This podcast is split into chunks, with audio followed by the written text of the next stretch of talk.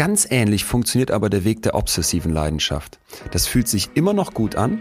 Dein Kopf produziert im Prinzip eine unglaubliche Selbstverstärkung, weil du etwas tust, du kannst das gut, du bekommst Applaus, du bekommst Zeugnisse, du bekommst Abschlüsse, du bekommst Bestätigung und dann will dein Kopf mehr davon. Ne, Also ich wollte einfach nicht verschweigen, dass wenn du, wenn du völlig die Finger davon lässt, von, vom Erforschenden, vom Erkunden, äh, vom Arbeitsmäßigen, dass du dann eben auch sehr viel Spannung in deinem Leben verlierst. Ich habe nicht aufgehört, ich habe nicht den Job gewechselt, obwohl hier die Bedingungen schlecht waren, viel zu viel von mir verlangt wurde, ich immer mehr leisten musste und jetzt sitze ich da und bin ausgebrannt und darauf wollte ich hinaus. Weil das Leben ist kurz und es besteht nicht darin, besonders hohes Ansehen und besonders hohe äh, Abschlüsse zu haben oder vielleicht äh, dann 20.000 im Jahr mehr zu verdienen. Betreutes Fühlen. Der Podcast mit Atze Schröder und Leon Windscheid.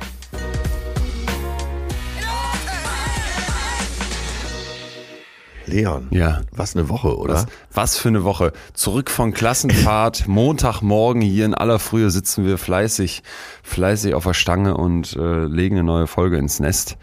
Ähm, Kriegst du alles zusammen, was in den letzten sieben Tagen passiert Nee. ist? Ich ja. ja. Aber okay, das, das ist dein Du, Gehirn. du warst ja äh, auch noch auf der Bühne. Letzter Auftritt deines Stimmt. Programms, deines jetzt schon Geschichte gewordenen Programms. dann Party machen, dann in Oxford gewesen, äh, hier eine Folge vorbereiten. ja, ja. Ey, du bist vielleicht ein Arbeitstier. Und ganz kurz, wenn wir aus den, aus den sieben Tagen noch acht machen oder neun, Ja. dann wäre ja auch noch Ja. unser, unser legendärer Aufschlag in München, Stimmt. München mit auf dem, auf dem Tapet. Ey, den hatte ich schon ganz vergessen, beziehungsweise gedacht. Das verdrängt. habe ich mir gerade gedacht. Drei, dreieinhalb So, Stunden, ähm, eher vier Stunden. Ähm, aber lass uns eins nach dem anderen anfangen. Vielleicht fangen wir mit Ja, München ja. an, das wäre chronologisch der Auftakt. Du und ich eingeladen beim großen Deutschland-Quiz. Wir dürfen es schon verraten, weil ich habe die ersten Pressemitteilungen online bekommen und das Ganze wird ausgestrahlt am 18., jetzt am Samstag jedenfalls. Das solltest du doch nicht verraten. Nicht? doch, doch, das darf man schon, das ist schon öffentlich. Diesen Samstag, Ja, ja, 20.15 ich Uhr. Hatten wir beide nicht gesagt, je weniger einschalten, Ach so. desto besser. Shit. Ähm, Vielleicht muss ich äh, trotzdem den Boden noch etwas Bitte. bereiten dahin. Bitte. Also ähm, ich hatte die Woche davor ja auch schon äh, hier und dort gespielt und dann war klar, wir fahren nach Oxford. Wochenlange Vorfreude schon. Und dann hatten wir aber im Plan beide stehen TV-Show in München. ja. So, Leute, jetzt müsst ihr euch vorstellen, ähm, hier wir beiden zerstreuten Menschen fragen uns irgendwann gegenseitig, sag mal, da in München, was ist das denn überhaupt für eine Show? Hast du auch TV-Show im Plan stehen? Wir sind ja in- derselben Agentur. Äh, ja, keine Ahnung, ich weiß auch nur TV-Show.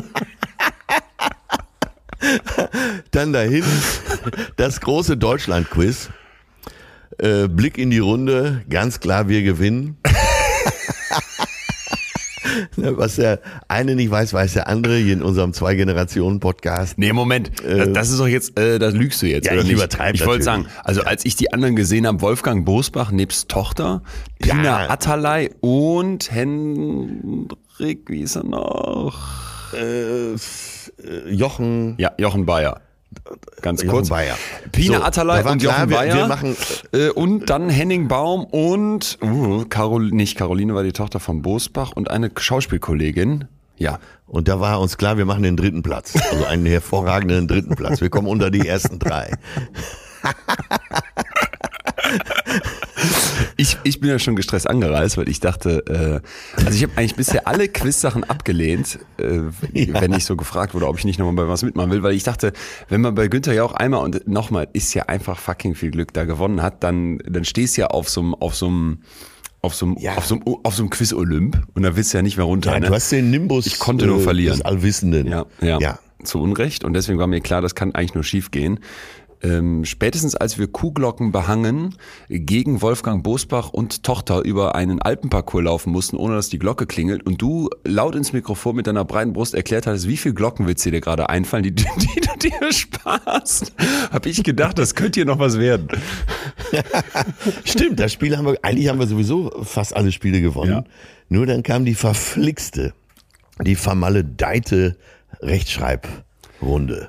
Und äh, ich glaube, da sollten, das wäre jetzt der Punkt, wo wir euch dann bitten würden, zu Hause auszuschalten, weil das Ja. als Doppellehrerkind, muss ich gestehen, Ja, War peinlich. Okay, ähm, zu meiner, oh nee, und auch deiner Ehrenrettung muss man sagen. Äh, es waren Worte gesucht, die man so im Alltag gar nicht mehr benutzt. Chrysanthemen, Krakelen, Krakele. Litfaßsäule.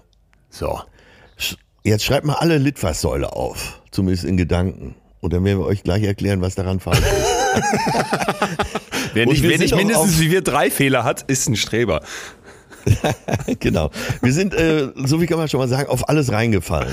Ja. Man wollte uns in die Irre führen. Das stimmt. Äh, und zur weiteren Ehrenrettung muss man sagen, dass die beiden Journalisten auch nicht mehr wussten als wir.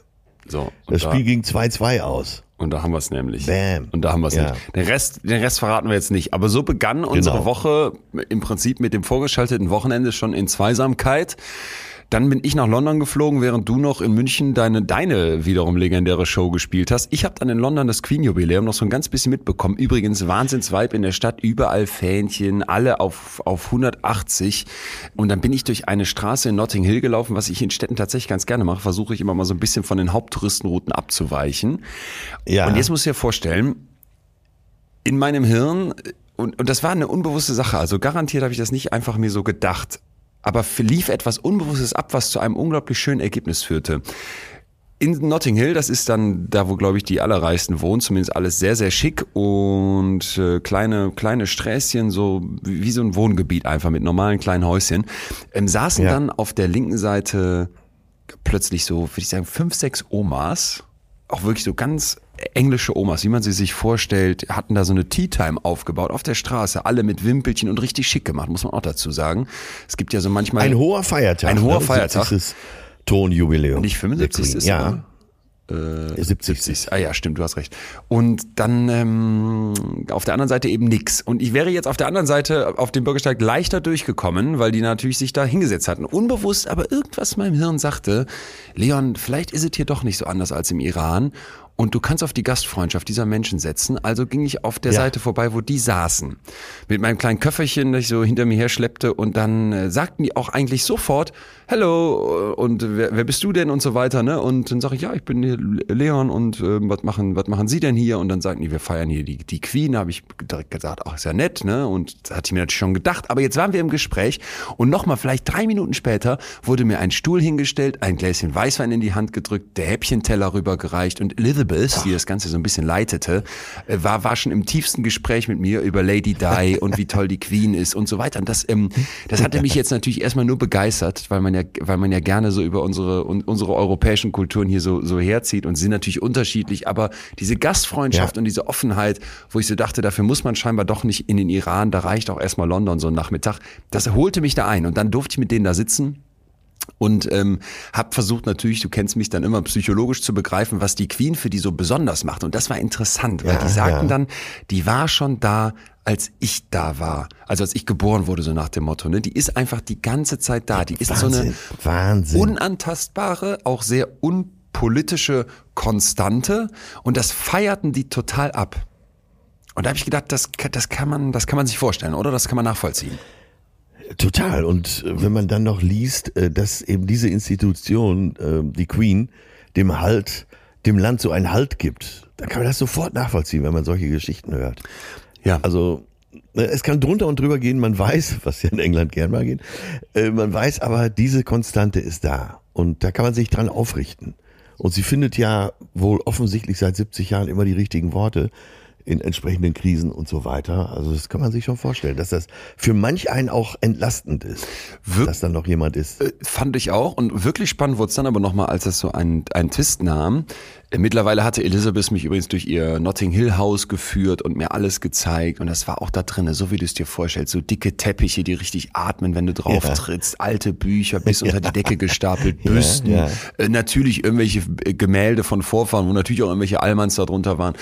Und wieder draußen in dieser Fünferrunde habe ich dann mal gedacht, jetzt kennen wir uns so gut, Zeit für kritische Gespräche. Äh, und habe dann mal Lady Di ins Spiel gebracht. Also Prinzessin Ja. Diana. Jetzt bin ich gespannt. Genau, und jetzt, Jetzt gespannt. wurde es nämlich hochinteressant, weil ich dann gefragt habe, ja, aber diese ganze Monarchie, ich denke mir dann immer, gibt es da eigentlich auch kritische Stimmen in eurem Land? Und das taten die mit so einem, mit so einer, mit so einer abgekn mit so einem abgeknickten Handgelenk und so einem kleinen Rauf- und Runterwedeln ab, ne? So nach dem Motto, ach ja, das sind ja die, die Irren, die hier was gegen die Monarchie haben, wo ich schon sagte, hm, ob das alle so sehen.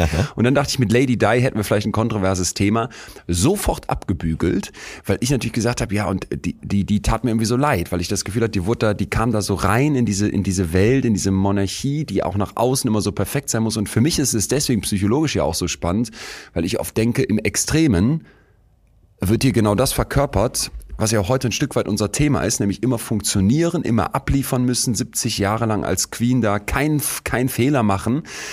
Und was, glaube ich, ganz viele so ein Stück weit als Anspruch an sich haben, aber was ja auch einer unglaublichen Fassade entsprechen muss, ne?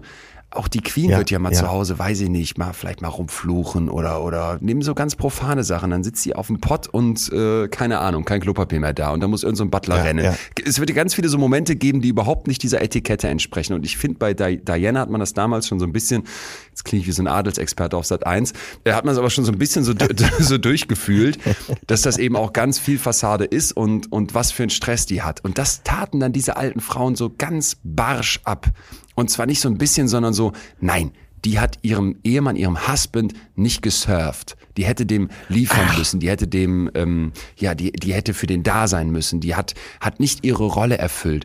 Und das mit einer, mit einer Strenge, mit einer, ja, fast unversöhnlich. unversöhnlich, fast schon Kaltherzigkeit, wo ich dachte, oha. Und dann meinten die auch, ja, die hat mit den Paparazzi nur gespielt, die wollte sich in den Vordergrund drängen, die hätte in der zweiten Reihe ruhig ihren Platz einnehmen müssen und einfach nur liefern müssen. Und da sage ich, oh, ich glaube, das hätte meine Mutter, die das damals auch be- beobachtet hat und die auch immer eher so dachte, was für ein, was für ein grausamer Umgang mit einer Frau, das wird die jetzt ganz anders sehen. Und das taten die ab. Also da, da, da waren Ach, wir sehr uneinig. Oder was heißt uneinig? Ich habe mich da natürlich da untergeordnet. Klar, ich bin ja da der Gast dann in dem Moment, aber da habe ich gedacht, das zeigt vielleicht auch. Ja, da gibt's ja da auch wohl die zwei Lager. Richtig, ne? richtig. Andererseits wird Lady Di ja auch sehr verehrt, gerade so vom einfachen Volk. Hat äh, so ein bisschen Licht in die Monarchie gebracht. Äh, Elton John hat sie besungen. Da scheint es ja wirklich äh, zwei große Lager zu geben. Ja, interessant. Rollt uns aber doch eigentlich den Teppich aus, weil jetzt sind wir schon in London und wir wollten ja ein bisschen Revue passieren lassen. Ja. Letzte Woche ist so viel los gewesen, aber der, das Ich eigentliche Highlight. nur äh, ein, äh, aus komödiantischer Sicht noch äh, eins anmerken. Das musst du dir notieren schon fürs Warte, nächste Stift Programm. ist notiert. Stift ist Äh, gezückt. Sat 1 Adelsexperte ist einfach ein, ein super Titel. Ich klinge schon wie ein Sat 1 Adelsexperte. Das musst du irgendwann im neuen Programm unterbringen. In der Zugabe. sein. Spätestens in der Zugabe. Einfach so random reinrufen. Wo es gar nicht passt. Ja, random. Ist auch gut. ähm, wir, wollen, wir wollen ja heute über die Leistungsgesellschaft reden und wa was es eigentlich heißt, unter diesem unglaublichen Druck, glaube ich, den heute, wirklich, den heute wirklich viele, viele Menschen in unserer Gesellschaft äh, fühlen, eben nicht kaputt zu gehen, sondern zu bestehen. Also die Idee ist ja, dass wir gleich versuchen, die Leistungsgesellschaft mal auseinanderzunehmen und zu gucken, wie kann man darin eigentlich ja, überleben wäre mir fast zu wenig. Wie kann man darin vielleicht doch gut leben? Und das haben wir jetzt nicht einfach so uns überlegt, sondern das haben wir nach den Eindrücken, die wir dann an einer der Elite-Universitäten, wenn nicht der Elite-Universität dieser Welt, ähm, Ja, uns als Thema überlegt. Und Ja. damit würde ich doch sagen, Atze, ähm, Montagnachmittag kamst Möchtest du dann den an, eröffnen? nebst unserer, nebst unserer tollen Producerin, wir waren zu dritt und es war so ein bisschen betreutes Fühlen Klassenfahrt im wunderschönen, im wunderschönen Oxford. Und ich habe jetzt gedacht, um, um alle mal abzuholen, so stimmungsmäßig reinzukommen, damit man so ein Gefühl auch dafür hat, in was für heiligen Hallen wir da wandeln durften, weil es war ja eigentlich ab Minute eins krass, grabe ich nochmal die alte Blockflöte aus dem Musikunterricht mit Herr Huland vom Gymnasium Vogelsang aus und hole uns erstmal so stimmungsmäßig rein. Ach so, dann war das eben so ein, so ein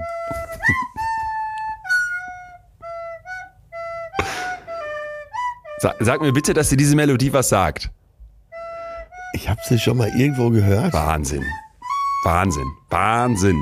So, okay, ich breche das ab. Aus Angst vor ähm, Warner Brothers und irgendwelchen Abmahnungen nach dem Bachelor Gate habe nee, ich gedacht. Da, nee, da kommt nichts. Da, da kann ich dir so schon versprechen, da kommt nichts. ja, habe ich gedacht, ich, ich nehme mir mal so eine kleine, etwas abgewandelte Variante. Das ist das Harry Potter Main Theme. Und ähm, ich, du, ich wollte gerade in den blauen Dunst äh, reinraten, was es sein könnte, weil ich Harry ja. Potter nie gesehen habe. Aber so.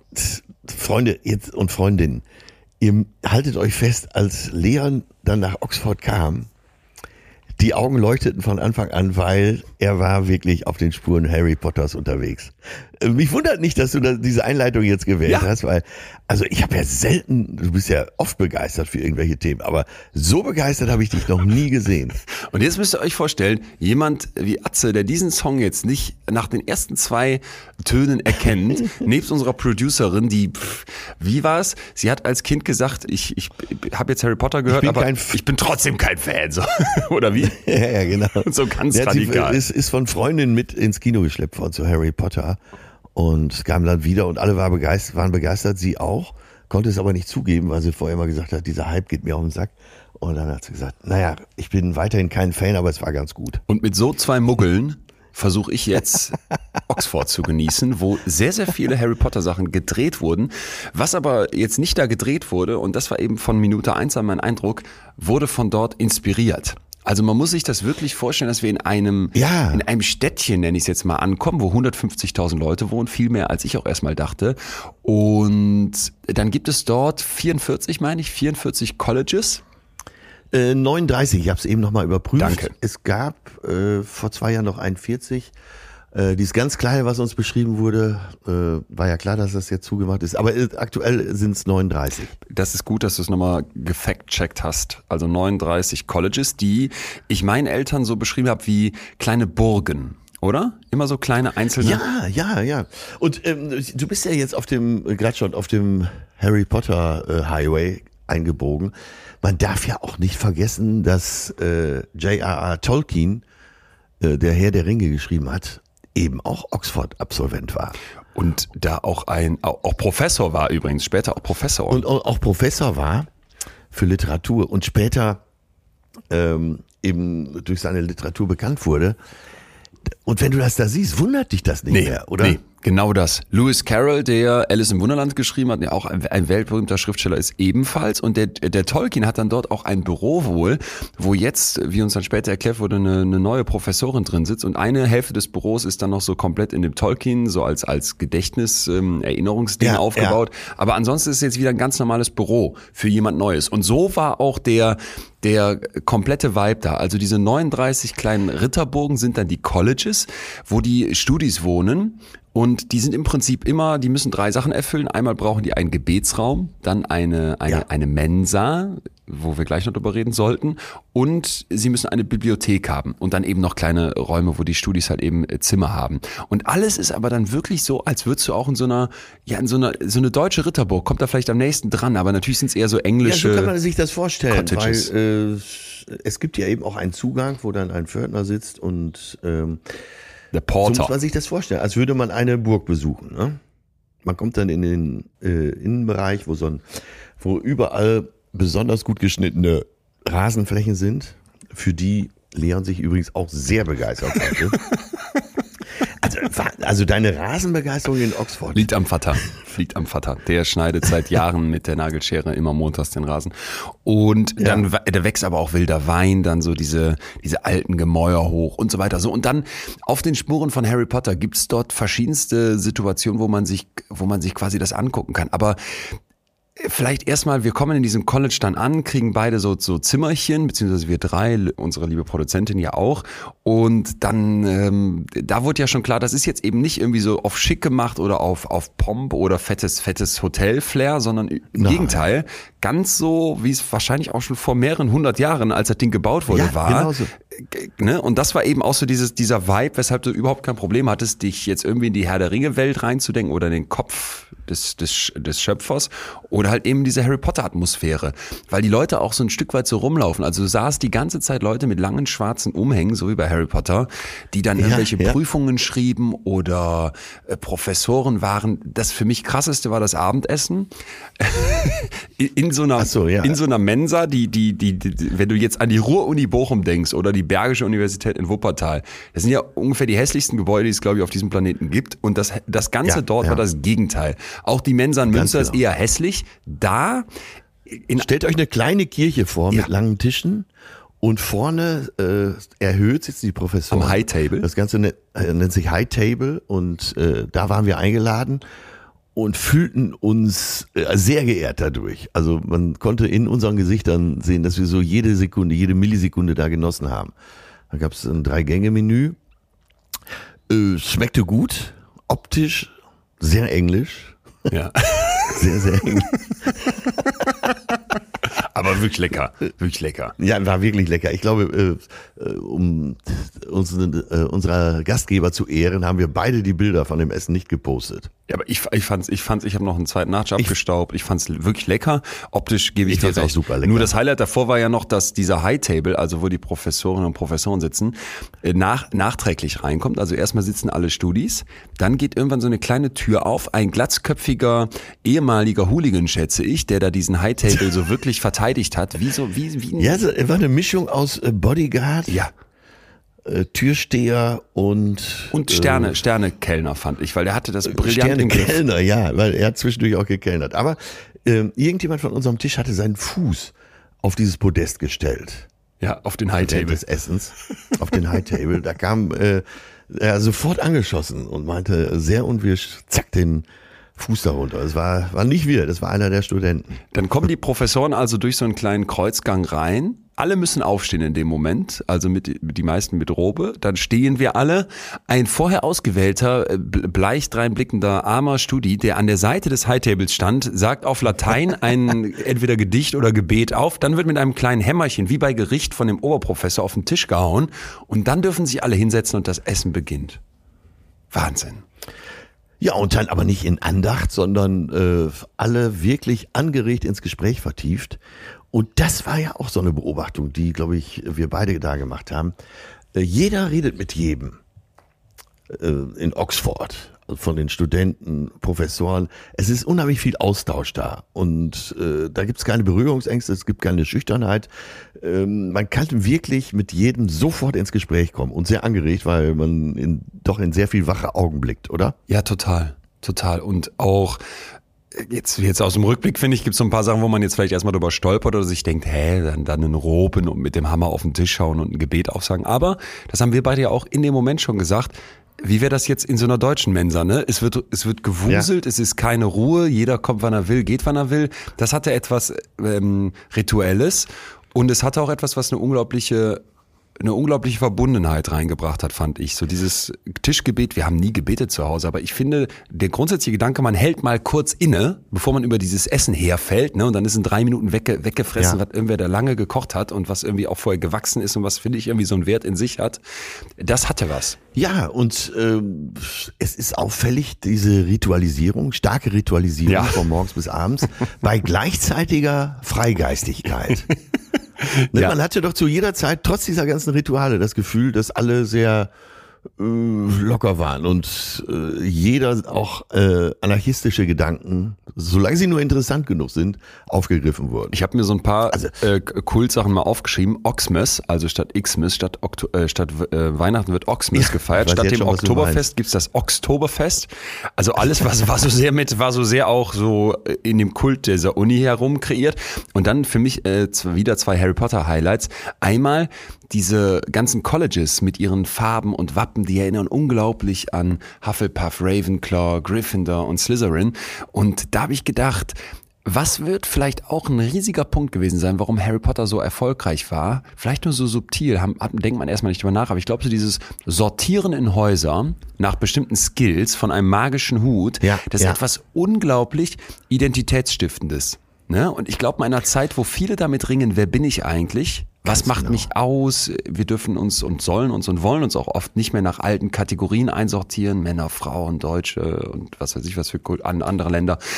Und das war da auch noch ein Stück weit gelebt, oder? Also diese Colleges hatten ja, Ja, eine unglaubliche, einen unglaublichen Identitätseffekt. Und da merkst du schon, dass eben äh, Tradition und Ritualisierung und äh, eben diese Identitätsstiftung kohärent sind. Das hängt alles zusammen. Und äh, du hast gerade das Beispiel Harry Potter gebracht. Und genau das ist es. Sobald du äh, eine gewisse Struktur erkennst, gewisse Riten, hängt es eben damit zusammen, dass du äh, dich sofort orientieren kannst und eine gewisse Identität stattfindet. Habe ich genauso empfunden und auch sehr als sehr entlastend empfunden. Wenn man das so erzählt, denkt man ja erst, ah ja, so Etikette und vielleicht übertriebene Etikette Ja. ähm, Ja. ist belasten. Nee, es, es gibt einem sofort halt, du weißt, wo du bist. Und äh, ich kann es ja nur immer wieder betonen, dass auf der anderen Seite eine äh, unheimliche Freiheit da zu spüren ist. Ja. Und auch eine Fröhlichkeit. Ja, und, und das Tolle fand ich zum Beispiel an diesen Colleges. Jetzt könnte man ja denken, okay, es gibt 39 Colleges, vielleicht gibt es 39 Fächer, da wohnen die Juristinnen, da wohnen die BWLer. Nee, es ist fächerübergreifend. Und Miles, einer derer, die uns da so wirklich nett und, und offen rumgeführt haben, unglaublich gast, gastfreundlicher Doktorand, hat ja dann auch erzählt, er wohnt mit einem, mit einem Chemiker zusammen, mit einem Juristen und einem Exper also einem angehenden Experten für osteuropäische und russische Ökonomie. Und da dachte ich so, das ist geil, das ist geil. Du brichst quasi die, die Fächer auf, weil sonst hast du es an den Unis ja ganz oft, gerade die Medizinerinnen und Mediziner in meinem Umfeld klagen immer, boah, alle reden nur über Medizin, das ist so schön, immer mit wem Ja, anders ja. zu sprechen.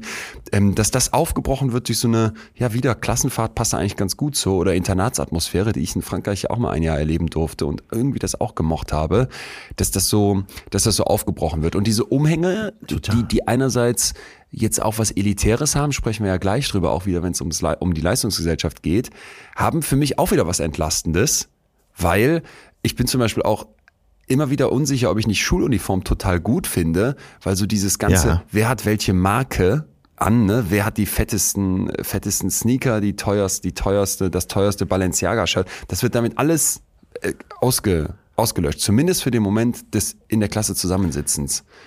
Es macht gleich. Genau. Genau, das äh, wollte ich gerade damit sagen. Das macht gleich, es ist äh, zum ganz schön großen Teil entlastend und das empfindet man dann auch so. Ja, ich komme ja leider, äh, was heißt leider, ich komme Gott sei Dank immer wieder darauf, dass es, äh, weil du ja sagst, äh, so dass man eben die Fakultäten untereinander mischt, dass man äh, zusammen wohnt, egal was man studiert oder äh, wo man promoviert. Äh, leider wurde uns das Wort Querdenken ja gestohlen von gewissen geistigen Vätern, aber ähm, früher hatte das ja, was heißt früher, noch vor zehn Jahren eine positive Konnotation. Und das äh, spürst du da ja auch an jeder Ecke, dass Jo. äh, du oft Widerspruch erntest, egal Jo. welchen Gedanken du bringst. Und dass das absolut willkommen ist, dass es da Debattierclubs gibt, dass egal äh, in welchen Tutorials du bist, äh, du warst, hast ja sogar eine Class mitgemacht, du hast immer den Widerspruch als Normalfall fast, oder? Genau, das fand, das fand ich auch einen, unglaublich starken Punkt. Ich hatte so oft schon Situationen in der Vergangenheit, da komme ich irgendwo rein, Diskussionsrunde in der Uni, letztens noch gehabt, oder, ja, weiß ich nicht, eine Talkshow, ist auch eigentlich egal. Oder auch in privaten Gesprächen. Und dann geht so, ah, Dr. Leon Winscheid, promovierter Psychologe. Reicht schon, reicht schon. Und dann Ja, nahezu ja. egal, was ich dann sage, und wenn ich dann noch hinten dranhänge, ja, und da Ja. gab's auch Studien zu, hinterfragt das niemand mehr. Und das macht mir, das macht mir Angst. Das, das finde ich nicht gut, das finde ich katastrophal. Weil selbst wenn jemand sagt, da gibt's Studien zu, ja, dann nennen mir die Studien und dann will ich auch vielleicht erstmal wissen, wie wurde die Studie gemacht, ich hinterfrage die Methodik. Und das war etwas, was ich in Oxford äh, seit, mal so krass andersrum erlebt habe. Du erzählst irgendwie was, auch in einer Runde mit den Studis. Wir haben ja ganz viele Abende, äh, was heißt ganz viele, aber wir hatten ja ganz viele Momente und auch Abende, wo wir da uns mit denen austauschen durften wo du dann etwas sagst und dann auch aus der Forschung dazu berichtest und statt dass dann Kopf, Köpfe nickend akzeptiert wird, was du sagst, sagt jemand sofort, das sehe ich anders. Oder Ja, äh, wie wurde ja, die Studie ja. denn gemacht? Oder äh, aber ehrlicherweise, da kenne ich auch vielleicht nochmal eine andere Sichtweise zu. Und du merkst so, yes, und so geht Diskussion. Und das ist doch großartig. Ja, ja, ja. Das, äh, ich habe auch gemerkt, wie dir das gefallen hat, weil du das ja schon eigentlich auch hier schon fast seit drei Jahren predigst, dass Wissenschaft auch immer ein Bezweifeln ist. Ja, du fühltest dich da so wohl, genau auch durch diesen Umstand. Durch viele andere auch, aber eben auch genau durch diesen. Ein, ein Highlight wiederum bei, bei meiner Beobachtung von dir, die natürlich auch fortlaufend stattfindet, war dann deine riesige, riesige Freude, als du gesagt hast, und jetzt sitze ich hier mit meiner Lockenpracht bei euch am, am, am Tisch in dieser Mensa in Oxford mit den schlausten Köpfen und gerade hat sich der High Table gesetzt und jetzt können wir hier Wein trinken und, und äh, englisches Risotto essen. wie du das so, wie das so geil fandest, dass du da jetzt, dass du da jetzt sitzt. Den Eindruck hatte ich nämlich, ähm, auch von Ja. Anfang an, dass du dich auch total gefreut hast, diese, ja, weiß ich es nicht, akademische Welt mal aufzu, aufzumischen und da vielleicht so ein bisschen, bisschen auch mal dann den, den, den, den Atze Schröder Charakter in diese Welt reinzubringen, oder nicht? Ja, total. Äh, Wir haben ja heute das Thema äh, im Leistung, Leistungsgesellschaft und ich habe gedacht, so jetzt sehen hier alle auch mal, äh, dass mehrere Wege nach Rom führen. Genau das, genau das. Ähm, vielleicht, vielleicht der letzte, das letzte kleine, der letzte oder vielleicht der vorerst letzte kleine Harry Potter Fact, weil er noch so schön war. Und dann, Atze, wenn du bereit bist, würde ich ganz gerne mal dieses Thema Leistung jetzt hier vertiefen, weil bei aller Begeisterung Ja, ja. sind wir ja, Ja. auch relativ schnell doch an Punkte gestoßen, wo wir dachten, oha, Genau, jetzt kommt die andere Seite. Jetzt kommt äh, am ersten Tag waren Seite. wir nur begeistert. Ja, ganz kurz, darf ich noch eine kurze Harry Potter Sache sagen? Entschuldigung. Ich weiß, dich interessiert das nicht, aber äh, Potterheads wie mich. Wie es- ähm, es gibt dort, es gibt dort, man kann dort Quidditch spielen. Und das ist ähm, so ein, für dich jetzt so eine Art äh, Harry Potter Sport auf Besen, wo so verschiedene Bälle in Tor durch Torringe geschmissen werden müssen. Und eine eine ganz zentrale Mission bei diesem Quidditch ist, dass man den sogenannten Schnatz fängt. Das ist ein kleiner kanariengroßer Ball, der Flügel hat und golden ist und da durch diese gesamte durch die gesamte Luft fliegt über dem Spielfeld. Und natürlich, wie sollte es anders sein? Harry Potter, der große Held, hat die Aufgabe als Sucher diesen Schnatz zu finden und schafft das auch überdurchschnittlich oft. Also das hat mich immer geärgert, dass der eigentlich quasi immer gewinnt. Und jetzt äh, beim, beim Quidditch-Spielen in Oxford, wo ich mich frage, wie das geht, ohne Fliegen, aber die haben irgendwie alle dann einen Besen zwischen den Beinen und laufen über so ein Feld. Gibt es auch einen Schnatz und wie hat man das umgesetzt? Es ist irgendein Depp mit einem gelben T-Shirt und einer kleinen Schnur, die hinten aus der Hose rausguckt. Und wenn man es schafft, dem hinterher zu rennen und die Schnur wegzuziehen, hat man den Schnatz gefangen. Fand ich überragend. Dachte ein bisschen an Spikeball, äh, meine Begeisterung für Spikeball, ähm, als ich das gehört habe und äh, fand's, fand's sehr, sehr, sehr charmant. So, ich jetzt. dachte äh, sofort an die Fuchsjagd. Ja, ja. egal. Jetzt ähm, wollte ich dich aber damit nicht unterbrechen, weil du wolltest, glaube ich, gerade das Fass aufmachen. Sozialer Druck, Ja, ich, genau, ich wollte die Zugbrücke jetzt mal runterlassen hier zu unserer zu unserem heutigen Thema. Und ähm, ab zweiten Tag, ähm, jetzt muss ich, ich muss das positiv genug ausdrücken. Wie ich eben schon sagte, in Oxford sind Zweifel ja willkommen und äh, uns kamen auch Zweifel. Und zwar hatten wir fast nee, wir ausschließlich mit zauberhaften Studentinnen und Studenten zu tun. Äh, Es wurde sich reizend um uns gekümmert, aber allen war auch anzumerken, dass die ganz schön unter Leistungsdruck stehen.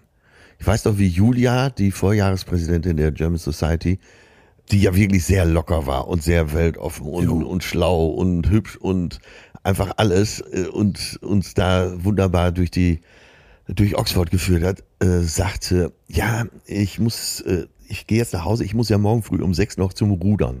Ja. Ja, ich schon das erste vorm Mal Frühstück. dachte, ja, da drehe ich mich noch mal in Ruhe um und schlafe drei Stunden. äh, und ja, alle sind drauf, Mhm. ja, ich will nicht sagen gedrillt, sie sind aber gewillt.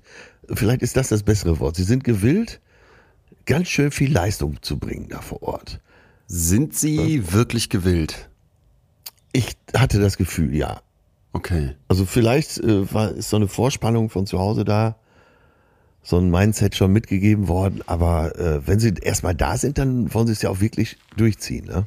Okay, vielleicht, ja, ja, ich, ich stelle mir diese Frage aber auch immer wieder. Du erinnerst dich, als wir hier die Motivation diskutiert haben, intrinsische versus extrinsische Motivation. Ja, kommt ja. es aus mir heraus? Ne? Ist es wirklich freier Wille? Oder kommt es irgendwie von außen rein? Und ich frage mich das immer wieder. Jetzt kann ich kurz mal Oxford verlassen und wir machen vielleicht auch sowieso ab jetzt den Blick breiter auf die gesamte Darf ich noch Gesellschaft. einen Satz dazu sagen? Bitte. Oder eine Ja, ja. Frage? Ja. Hattest du nicht den Eindruck, dass auch alle ganz schön stolz waren, da zu sein? Doch, doch, ja auch zu Recht. Man muss ja unglaublich, Ja, und dann, unglaubliche äh, dann Tests setze ich doch einen gewissen Willen voraus. Ja, okay, Vielleicht ist da das sogar die Überleitung zu, zu dem, was jetzt Okay, kommt. da wäre dann, ja, da wäre dann vielleicht meine, da würde dann vielleicht mein, mein erstes Fragezeichen ansetzen. Weil ich das sowieso eine super spannende Frage finde, wie viel intrinsische Motivation kann man denn überhaupt haben, ne? Weil der Mensch ja nie isoliert Ja, ja. ist und du sitzt ja nicht alleine auf einer einsamen Insel und kommst dann aus deiner eigenen Welt he- heraus auf die Idee, morgens um 6 Uhr rudern zu gehen und ähm, dann direkt nach Hause zu wetzen, um dann da dich vorzubereiten für das nächste Seminar und noch schnell den Aufsatz zu lesen und nachmittags das Essay zu schreiben. Ich glaube, da würde sich eher so ein Mittelweg ein, einpendeln, wo ein Mensch Ja. vielleicht sagen würde, ach ja, ich penne mal zumindest bis 8 Uhr auf der Insel und dann gehe ich eine Runde im Meer schwimmen und nachmittags habe ich schon Lust, was zu schaffen und zu machen und zu kreieren. Und dann schreibe ich was oder mach was Produktives. Aber während ich es gerade sage, frage ich mich, ist das, ist das so allgemein oder müssen wir nicht davon ausgehen, wenn du tausend Menschen nimmst, dass es eben doch auch welche gäbe, sagen wir mal die äh, sagen wir mal 10 Prozent oder sowas, 100 von denen, die sagen würden, nee, ich will noch mehr schaffen und ich gehe doch um 6 Uhr schon das erste Mal mehr schwimmen und auch möglichst auf Geschwindigkeit. Und von diesen 100 gibt's dann nochmal 10, also so das eine Prozent von 1000, die sagen, ich will absolute Oberspitze hier auf der Insel werden, selbst wenn ich hier nur alleine sitze, weil irgendwas, keine Ahnung, in mein Gen, in mein Menschsein mich dazu treibt. Nimm doch nur mal dich und mich. Du warst ja in deinem Leben, bist ja schon extrem zielstrebig und äh, ja, ich meine, so früh zu promovieren, äh, so viel zu erreichen, wie du schon erreicht hast, äh, da hast du ja schon einen großen inneren Antrieb. Also wenn du es jetzt mal mit mir vergleichst, Ja, aber da ist es doch. Da, genau, das, das ist doch jetzt der Kern. Ist es, aus, Ja, ist, genau, es inner, genau. ist es innerer Antrieb oder ist es äußerer Antrieb, Genau, der mir beibringt? hinaus. Ja, bitte. Was würdest du denn in deinem Fall sagen? Vielleicht ist, äh, bist du ja sogar jetzt gerade unser bestes Beispiel. so, by the way, es war ganz lustig zu sehen, äh, dass du ja normalerweise immer so, jetzt streite das bitte nicht sofort ab, aber dann so in den Runden, in denen wir sind, zumindest äh, über deinen Ruf, über dein Image, äh, vielleicht auch über deinen Doktortitel, lassen wir es einfach mal so stehen in diesem Moment, dann so äh, auf jeden Fall so eine gewisse äh, intellekte Lufthoheit bildest. Alle haben Respekt davor. Und dann warst du in Oxford und da warst du einer von vielen. Das war schon, Nee, nee, nee, nee, nee. verrückt. Da war ich nicht einer von vielen, da war ich so eine Art, ähm, das ist der Leon und der hat an der Baumschule Niederdollendorf sein äh, Blätterabitur gemacht und danach an es Spaß jetzt kleiner. Ich mach's nicht kleiner. kleiner. Nein, ich mach's, ich mach's ernsthaft nicht klein. Ich mach's, meine es völlig ernst.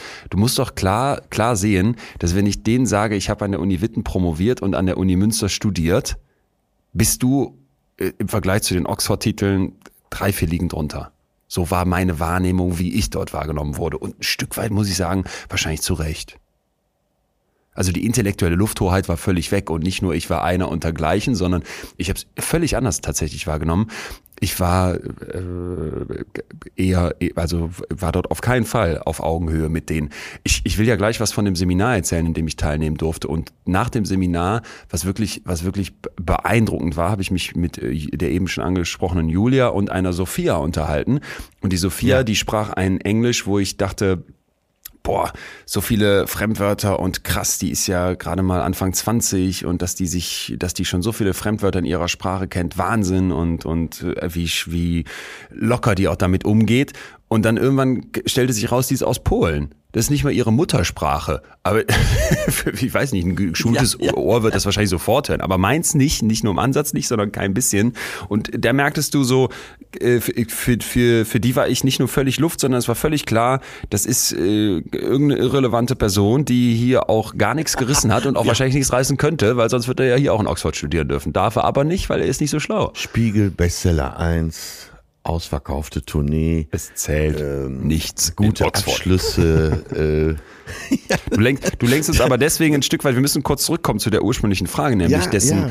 ähm, was kann jetzt eigentlich intrinsisch einen motivieren, Leistung zu liefern und was ist extrinsisch? Und ich würde jetzt an meinem persönlichen Genau, Beispiel sagen, es ist es ist sicherlich ein hoher extrinsischer Anteil dabei. Und ich habe hier auch schon mal erzählt, dass ich mit meinen Eltern dazu schon mal gequatscht habe und die auch gesagt haben, ja Leon, wir sind da, äh, vielleicht gibt es so einen Punkt, wo wir ein bisschen unsicher sind nach dem Motto, ich glaube, dass Eltern sich das immer fragen, was haben wir eigentlich in der Erziehung äh, falsch oder richtig gemacht, dass wir dir vielleicht da irgendwie mitgegeben haben, dass du dich zu sehr stresst. Da habe ich gesagt, nee Leute, da will ich euch echt, ähm, echt aus der Schussbahn nehmen, weil das mache ich gerne selber und das äh, macht mir riesige Freude. Vielleicht ist es ein bisschen zu viel, aber das sind ja auch genau die Punkte, wodurch ich für mich Ja. merke, dass ich vorwärts komme und Dinge ja auch umsetze. Ne? Also ich glaube, dass ganz viel von dem, was, was du gerade vielleicht auch aufgezählt hast, was ich für mich schaffen konnte, daran liegt, dass ich dann vielleicht auch eine hohe Leistungsbereitschaft von mir abverlange. Hast du Unbedingt. Und jetzt geht's ja darum, und das willst du ja, glaube ich, jetzt rausstellen, äh, kommt sie von außen, wie weit kommt sie von außen, wie weit kommt sie von innen, oder? Ja, genau. Ja, dann Und da, leg mal los. Nee, nee dazu, dazu kann ich dir nicht einfach nur etwas antworten. Dazu müssen wir uns äh, erstmal klar machen, dass es unglaublich individuell ist.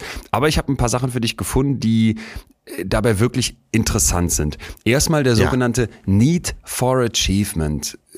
Deswegen auf Englisch, weil es so ein feststehender Begriff auch in der Psychologie ist, so eine Art Leistungsbedürfnis. Das ist etwas, was in der Forschung als sehr menschlich betrachtet wird. Ne? Wir wollen Ja. wirken, leisten, wachsen. Und du hast ja sicherlich schon mal von Maslows Bedürfnispyramide gehört. Ich meine, du hast sie auch schon öfter Ja. zitiert. Da ist ja, Ja, ja. Äh, bekannt, dass es quasi so verschiedene Ebenen gibt. Also das Fundament deiner Bedürfnisse ist erstmal sowas wie Nahrung, Kleidung, Unversehrtheit. Ich brauche dann als nächstes vielleicht ein Dach über dem Kopf, was zu essen und so Ja, weiter. ja.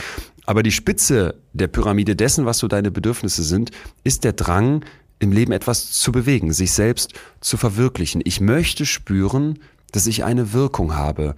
Und Ja, aber der eine doch mehr und der andere weniger. Genau. Es gibt ja auch Leute, die, Genau. die wollen gar nicht, die wollen gar nichts. Total. Die wollen einfach nur klarkommen. Total. Ich wollte nur darauf hinaus, dass so Ja. äh, es eben ein mehr oder weniger gibt, dass ein Mensch jetzt sagt, ist mir alles völlig egal, ne? Das ist nicht gegeben. Und es zieht ja auch eine ähm, wenn man jetzt den, den David McCle- McClellan mal fragt, das ist ein US-amerikanischer Verhaltens- und Sozialpsychologe, der sich sehr viel mit Motivation beschäftigt hat. Es, es lässt sich ja auch etwas daraus ziehen, Dinge zu tun, die vielleicht erstmal nicht ganz einfach sind. Also der sagt, wir haben so eine affektive Befriedigung.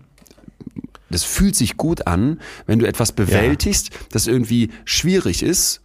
Oder aber wenn du dich mit der Verbesserung von bestimmten Dingen und auch von dir selbst auseinandersetzt. Also vorwärts zu kommen, was, was vielleicht auch im Vergleich mit einem gewissen Leistungsstandard dann bedeutet, ich muss eben eine Schippe drauflegen, schafft das dann aber auch, fühlt sich erstmal gut an. Aber ist man dann nicht schon in so einer Elite unterwegs? Mag sein, aber wir kommen ja da- jetzt von der Frage, Ja. ist es grundsätzlich in mir drin, etwas schaffen zu wollen? Und da müssen wir Genau, schon sagen, es genau. gibt eine intrinsische Motivation. Es ist jetzt nicht einfach nur so, dass ich sagen kann, alles kommt dann nur von außen. Der Mensch aus sich heraus will schaffen und wirken. Okay, verstehe ich. Auch ähm, ähm, jetzt für uns alle, wenn wir mal eine Brücke schlagen zur Kindheit oder überhaupt zu Kindern. Kinder sind immer explorativ. Also die wollen immer erforschen, erkunden. Und bei einigen geht's vielleicht verloren, äh, andere behalten das oder steigern das sogar. Aber darauf kann man sich, glaube ich, einigen. Da würdest du mir doch recht geben, dass Kinder immer äh, erkundend sind, oder? Ja, und das sind sie aus gutem Grund. Das Gehirn von dir muss ja anfangen, diese Welt zu verstehen, ne? muss begreifen, wie sie funktioniert. Es gibt dazu einen, unglaublich, einen unglaublich schönen Ausdruck von Freud, nämlich, dass es das Kind nicht gibt, sondern nur das Kind und die Mutter. Das Kind am Anfang ist ja völlig hilflos, sitzt da und muss jetzt nicht nur Nahrung bekommen und Wärme, sondern es muss auch lernen, wie Leben geht.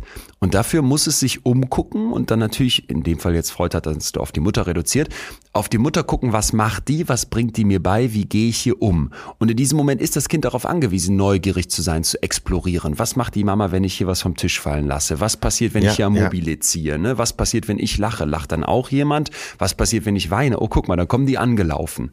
Also dieses Explorieren bedeutet Hirn ausbilden. Ja. Genau, da hast du vollkommen recht, ja. So, und äh, da, von da aus müssen wir eben weitergehen. Und dann gibt es Menschen, die in ihrem Leben das beibehalten, in stärkerer oder nicht so starker Form. Es gibt Menschen, äh, die vielleicht auch aus Resignation vieles davon verlieren und nichts Neues mehr ausprobieren wollen.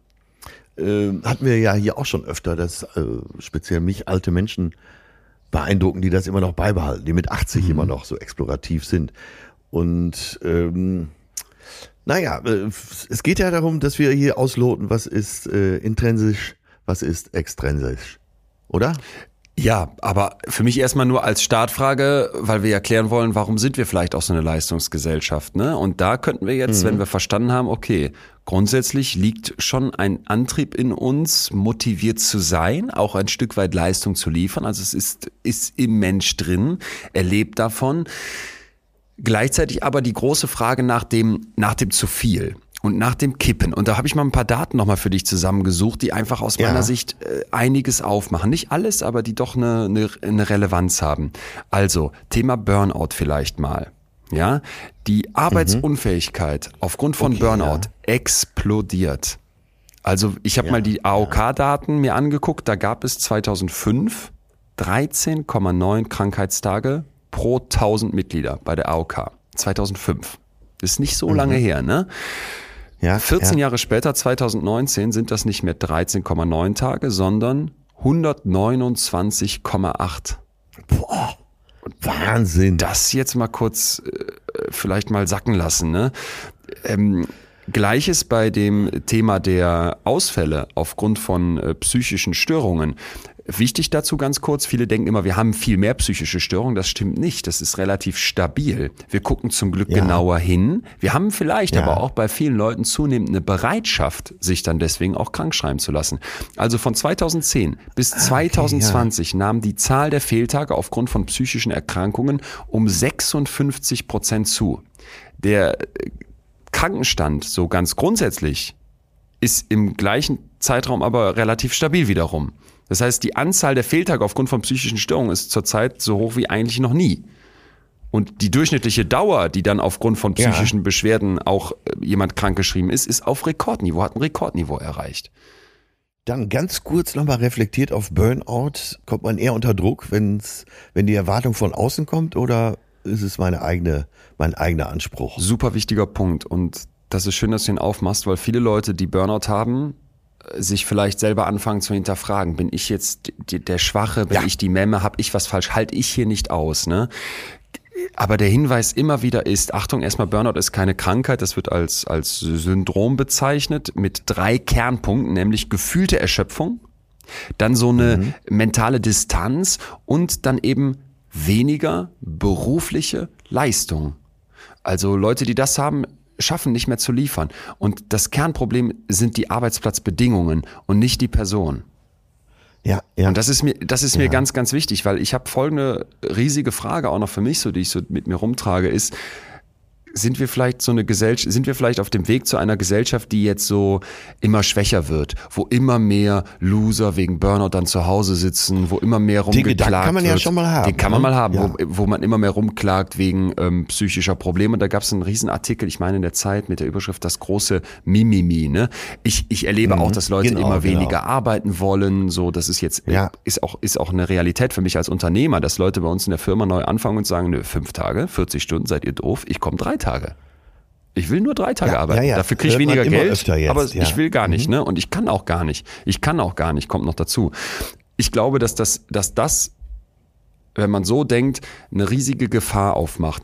Weil es kann natürlich sein, dass wir uns da mal hin entwickeln. Und es mag auch sein, dass irgendwann mal jemand sagt, boah, ja, auf so einer psychischen Störung ruhe ich mich irgendwie aus.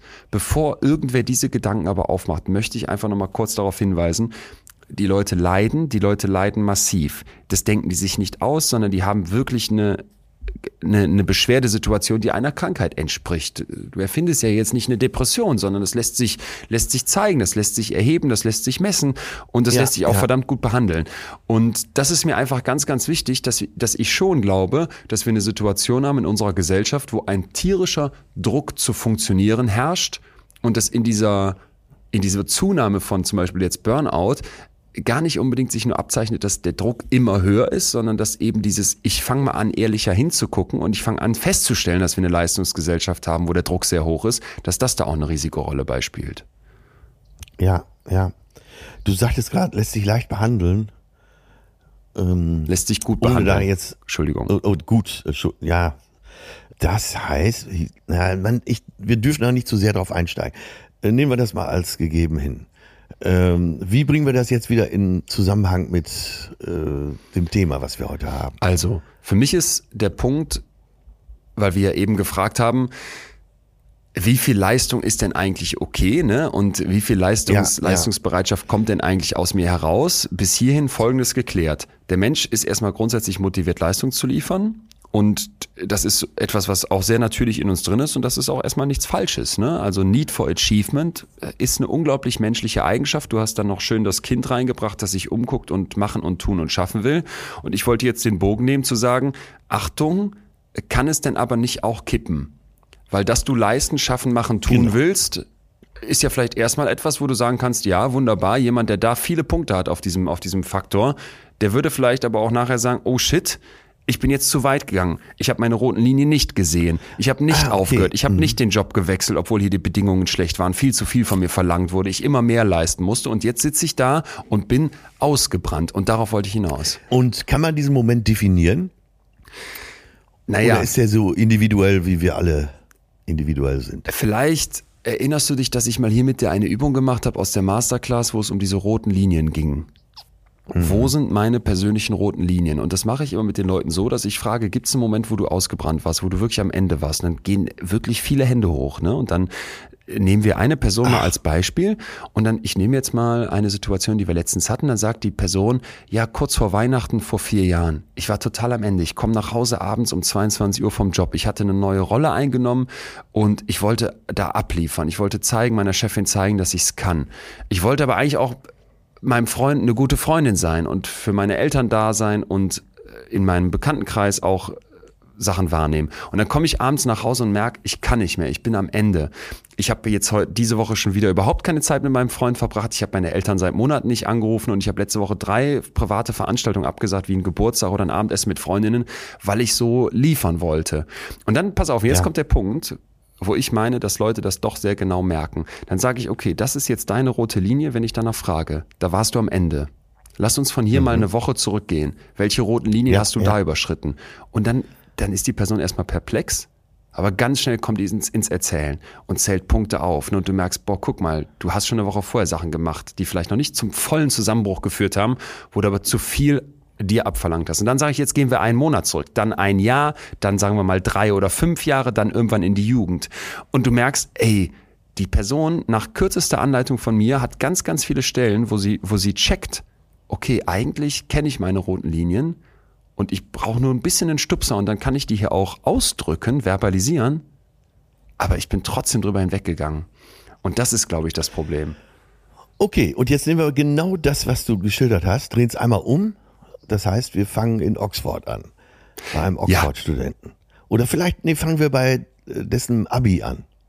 Oder vergleichbare Abschlüsse Darf ich, weltweit. ich habe eine Idee, weil du dich bestimmt an die Situation auch erinnerst. Das ist ein super Punkt. Ja, ja. Du weißt, wir Ja. saßen abends im Pub, wieder mit tollen Köpfen, jungen Menschen und dann hat einer erzählt, mein Bruder, der ist äh, Anfang der Pubertät, 15 oder sowas, der hat Ja, so wenig ja, ja, Drive. ja. Was soll ich tun, Ja. Leon? Du, du saßt mit dabei. Ja, man muss dazu sagen, jetzt muss ich äh, ein bisschen ausholen, äh, dass du schon so ein bisschen vorgespannt warst auf dem Thema.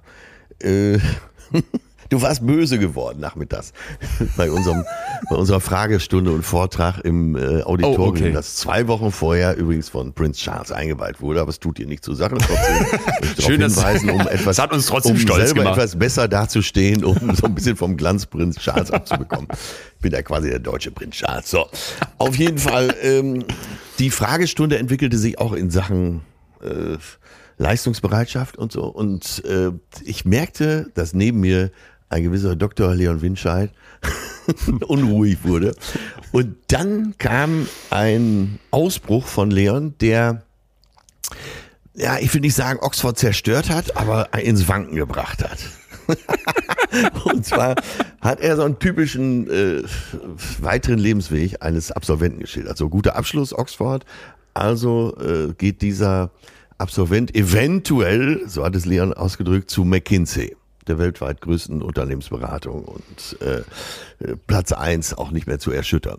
Weil da verdient man statt 50.000, wenn man abgeht, gleich 130.000 im Jahr. Ähm, und man sah in einigen Gesichtern im Auditorium, dass sie genau das schon vereinbart hatten, dass sie bei McKinsey schon unterschrieben hatten. Dann ging Leon noch weiter und meinte, ja, und was wollt ihr dann bei McKinsey? Ihr arbeitet die ganze Woche 60, 70, 80 Stunden Woche.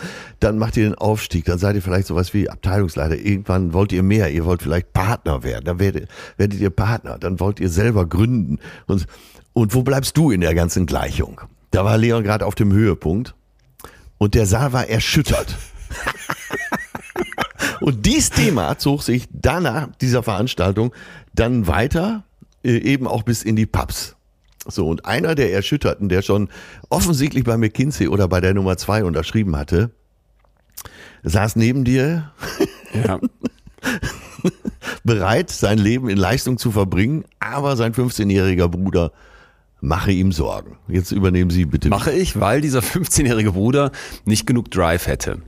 Und dann, dann war, muss ich doch sagen, war bei mir so psychologisch ähm, ein Punkt erreicht, wo ich dachte, jetzt, du hast es ja jetzt ein bisschen überspitzt gesagt, ich habe es ja alles versucht, sehr netter zu beschreiben, diesem Auditorium, aber da habe ich äh, mindestens mal innerlich mit der Faust mal auf den Tisch gehauen. Dann habe ich Ja, sehr nett gesagt, so. dazu möchte ich dir auch was erzählen, und zwar, wenn ich mit Leuten zum Thema Selbstwertgefühl arbeite, dann mache ich immer so eine Art römisches Haus auf, ne? Hast du vor Augen so ein, so ein römisches Haus, das Ja. mit so einem Dach und das steht auf mehreren Säulen. Und dann frage ich die Leute, was sind denn deine Selbstwertsäulen? Also worauf bemisst du dein, dein Selbstwert? Was gibt dir ein Gefühl, etwas wert sein? Dann zählen die sowas auf wie, ja, dass ich einen guten Job habe, dass ich eine tolle Mutter bin, dass ich gut im Sport bin, dass ich und jetzt und so weiter. Und dann sage ich ja, und guck dir das mal an. Alle dieser Säulen, alle diese Säulen könnten wegbrechen. Weil Und haben alle mit Leistung zu tun. haben alle ja. mit Leistung zu tun, weil du vielleicht plötzlich keine gute Mutter mehr bist, weil dein Kind die ersten schlechten Noten kriegt oder weil dein Kind irgendwelche Probleme macht. Weil du plötzlich den Job gekündigt bekommst oder du merkst, ich bin, ich bin psychisch krank und kann in diesem Job nicht mehr so liefern. Jetzt kracht dein Haus, dein Selbstwertgefühlhaus zusammen. Und was heißt das jetzt? Hast du jetzt als Mensch, hat dein Selbst jetzt keinen Wert mehr? Und für mich eigentlich das, das ja, einerseits traurige, aber andererseits so erhellende Beispiel, um das klar zu bekommen, ist doch folgendes. Warum interessiert es dich, ob jemand auf dem Mittelmeer ertrinkt oder nicht? Mich, mich macht das Ja. fertig, ne? Also ich muss da wirklich sagen, jedes Mal wieder Ja. geht fasst mich das richtig an, die alleine diese Vorstellung, dass das passiert. Und dann denke ich mir, ja, das liegt daran, dass ich einem Menschen einen Wert zuschreibe. Einfach nur, Ja. weil er da ist. Ich kenne den nicht, ich weiß nicht, ob der tolle Leistung abliefert, ich weiß überhaupt nichts über den, aber nur weil er einfach als Mensch da ist, hat er doch einen Wert. Und dann habe ich, hab ich diesem äh, jungen, jungen Mann gesagt, vielleicht könntest du deinem Bruder auch das ein Stück weit vermitteln und dem ein Gefühl geben, ey, ich meine, was haben wir gemacht mit 15? Wir sind nachts besoffen ins, ins Schwimmbad eingebrochen und haben uns dann noch die Füße aufgespießt, weil wir nicht gesehen haben, dass dieser blöde Zaun oben, oben Stacheln hat. Und jetzt einem 15-Jährigen aus der Oxford-Sicht heraus den Drive äh, beibringen zu wollen. Da habe ich dann gesagt, vielleicht kannst du ihm erstmal wirklich einfach nur sagen, ey Junge, du hast einen Wert aus dir heraus, guck dich um, aber auch nimm dir Zeit, weil so viele junge Menschen rennen und rennen und rennen irgendeinem Ziel entgegen, ohne dass jemand mal gesagt hat, du darfst dich aber auch erstmal hinsetzen und fragen, was könnte denn ein Ziel sein? Und du darfst das Ziel auch immer wieder anpassen. Und jetzt kommt der, jetzt kommt der für mich eigentlich krasseste Oxford-Moment in diesen zweieinhalb Tagen, schaltet sich Ja. ein weiterer junger Mann neben uns ein und sagt Folgendes. Also er unterbricht mich. Und das fand ich dann einerseits gut, weil Diskussionskultur, andererseits fand ich es wirklich, es hat mich nachhaltig, es beschäftigt mich immer noch. Dann sagt er, Leon, das, was du da beschreibst, ist ja gut und schön, aber das klingt für mich wie so eine Teilnehmerurkunde. Ja, ich erinnere mich. Wahnsinn. Ja, die Teilnehmerurkunde. Ach du Scheiße, ja. Eiskalt läuft seinem Rücken runter. Oder nicht? Ja. Und das sagt ein Anfang 20-Jähriger zu dir. Und da habe ich dann gedacht, und das ist jetzt für mich eben auch, weshalb, weshalb wir, glaube ich, beide gesagt haben, Atze, dass das heute so unser, unser Thema ist, der, der spätestens der Punkt, wo einem klar werden muss, leisten, liefern, sich in Spitzenleistung reinbegeben, E- E- Eliten herzustellen, das hat alles ganz, ganz viele Pluspunkte. Und wir haben sie erlebt und wir, wir, glaube ich, profitieren auch als Gesellschaft an ganz, ganz vielen Stellen davon. Aber es gibt, es gibt auf der individuellen, auf der ganz persönlichen Ebene Gefahren. Und die sind, die sind vielen nicht bewusst, beziehungsweise, und da würde ich gerne noch einen weiteren Punkt reinbringen, der da unglaublich gut zu passt. Man kann sich da total reinsteigern. Ne? Wir hatten hier schon mal das Thema äh, Ja, Leidenschaft und Leidenschaft passt da wunderbar zu, weil Menschen, wenn du die fragst, warum bist du denn bereit, Leistung abzuliefern, warum gibst du denn hier alles in unserer Leistungsgesellschaft, Aus, auch wieder außerhalb von Oxford, warum gibst du dir Mühe auf der Arbeit, warum willst du gute Mutter sein, warum, warum, warum, ne? Dann ist ganz oft natürlich die einfache Antwort, ja, weil, weil mich das erfüllt, weil, weil das meine Leidenschaft ist, weil das meine große Freude ist. Das Ja. super Spannende bei der Leidenschaft ist, dass sie aber zwei Wege einschlagen kann. Und zwar einmal Ja, ja. die harmonische, die wünschen wir uns alle. Dann machen wir Dinge aus uns heraus, behalten aber die Kontrolle. Es wird nicht zu viel. Ganz ähnlich funktioniert aber der Weg der obsessiven Leidenschaft. Das fühlt sich immer noch gut an. Dein Kopf produziert im Prinzip eine unglaubliche Selbstverstärkung, weil du etwas tust, du kannst das gut, du bekommst Applaus, du bekommst Zeugnisse, du bekommst Abschlüsse, du bekommst Bestätigung und dann will dein Kopf mehr davon. Und in diesem Moment, wo die obsessive Leidenschaft eintritt, das Wort sagt's schon, obsessiv wird's zur Obsession. Nicht mehr du gehst in der Tätigkeit auf, Ja. sondern die Tätigkeit wie so ein Pilzgeschwür in dir. Und dann hat das Kommando übernommen. Hat das ja. Kommando übernommen, dann wird's schwer. Nein zu sagen. Dann sitzt du plötzlich in Arbeitsgruppen, wo du eigentlich nie hin wolltest. Dann erklärst du plötzlich zum fünften Mal deiner Familie, sorry Leute, ich kann nicht zum Abendessen kommen. Dann sitzt du plötzlich da in der Masterclass und sagst zum Teil unter Tränen, scheiße, warum habe ich das mit den roten Linien nicht gecheckt, obwohl es mir doch eigentlich so bewusst ist. Und das ist halt das, wo, wo ich unbedingt drauf hinaus wollen würde heute, dass wir uns halt klar machen, eine Leistungsgesellschaft hat, hat, hat auch viele Vorteile. Wir dürfen da nicht einfach pauschal drauf hauen. Wenn wir vorwärts kommen wollen, wenn wir Sachen schaffen möchten, ist das schon gut, dass Menschen ihren Need, Need for Achievement ausleben dürfen. Aber es kann kippen. Es kann kippen. Ja, ja. Wo würdest du dich selber einordnen? Mit, mittlerweile ähm, immer noch im, äh, im, ja, ich sag jetzt mal im Extrembereich, was dieses Machen, Tun, Schaffen, Wollen anbelangt. Das will ich nämlich weiterhin und ich, ich brenne für die Sachen und mache das gerne. Und jetzt kommt aber der, der Punkt, man kann das in gesunder Form. Und das hat zum Beispiel Ja. damit zu tun, dass ich mit dir hier sitze, das habe ich ja da auch erzählt, dass du mir zwischendurch einfach mal sagst, ey Junge, beide Füße auf dem Boden lassen, Gras wächst nicht schneller, wenn du dran ziehst, mach weniger. Das sind so Sachen, das klingt jetzt nach Kleinigkeiten, aber dass einem das zwischendurch mal einer reflektiert von außen sagt, dem man vertraut, der auch, eine, der auch einen Vorsprung hat, das ist zum Beispiel etwas, was mir total hilft. Und dann gibt's ein schönes Bild, was ich sehr gerne mag. Stell dir jetzt so zwei Waagschalen vor und dann kannst du dir doch auch auch aus, aus, äh, ausdenken, wenn du Leistung liefern möchtest, wenn du jetzt völlig leidenschaftlich etwas machen möchtest, so wie ich zum Beispiel Wissenschaftskommunikation, dann musst du ja ins Extreme gehen. Dann musst du raus aus der Balance. Ne? Also du kannst nicht Ja, dein ganzes ja, Leben in ja. Balance verbringen. Du musst mal, mal den Bogen überspannen. Aber, und das ist jetzt der, das Bild mit der Waage, wenn du das tust, und zwar selbstbewusst, nicht selbstbewusst mit breiter Brust, sondern bewusst für dein Selbst und Ausgleich schaffst, in die andere Waagschale wieder Sachen reinlegst. Und damit meine ich nicht einfach nur äh, Sport machen, damit du wieder besser funktionierst, frei nehmen, damit du nächste Woche wieder mehr leisten kannst, sondern dieses Menschsein und ich darf auch mal Sachen machen, die nichts mit Leistung zu tun haben. Und ich muss auch nicht immer perfekt abliefern. Und ich darf auch Fehler machen. Und ich bin mir vielleicht auch bewusst, dass das zu viel werden kann und achte darauf, dann kann ich Ja, quasi, kann ich mich in den Extrembereich reintrauen, ohne dass ich ausbrenne. Und da, ich glaube mittlerweile, dass ich da immer mehr bin. Wenn du eben auch ein Bewusstsein dafür hast. Ja. Genau, und es gibt ja auch den anderen Bereich. Äh, ich habe mit Wolfgang Busbach, der äh, in der Quizshow eben auch war, aber lange eben Mitglied des Bundestags war und viele Ausschüsse vorgesessen hat, vielen Vor Ausschüssen vorgesessen hat. Äh, der ist ja auch nicht mehr ganz der Jüngste und mit dem habe ich auch genau darüber gesprochen, weil wir ja eben jetzt nach Oxford fuhren. Und der meinte, mittlerweile, wie gesagt, ist ja nicht belegt, ist seine Ja, eigene Meinung. ja. Er sagt, mittlerweile sehe ich äh, bei meinen Kolleginnen, Kollegen, ähm, ob die noch arbeiten oder nicht.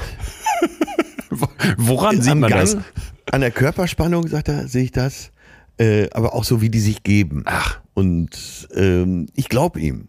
Ich glaube ihm. Das, äh, natürlich, er ist ja ein schlauer Kerl. Er sagt, das haut nicht zu 100 Prozent immer hin, aber überwiegend habe ich recht, wenn ich nachfrage.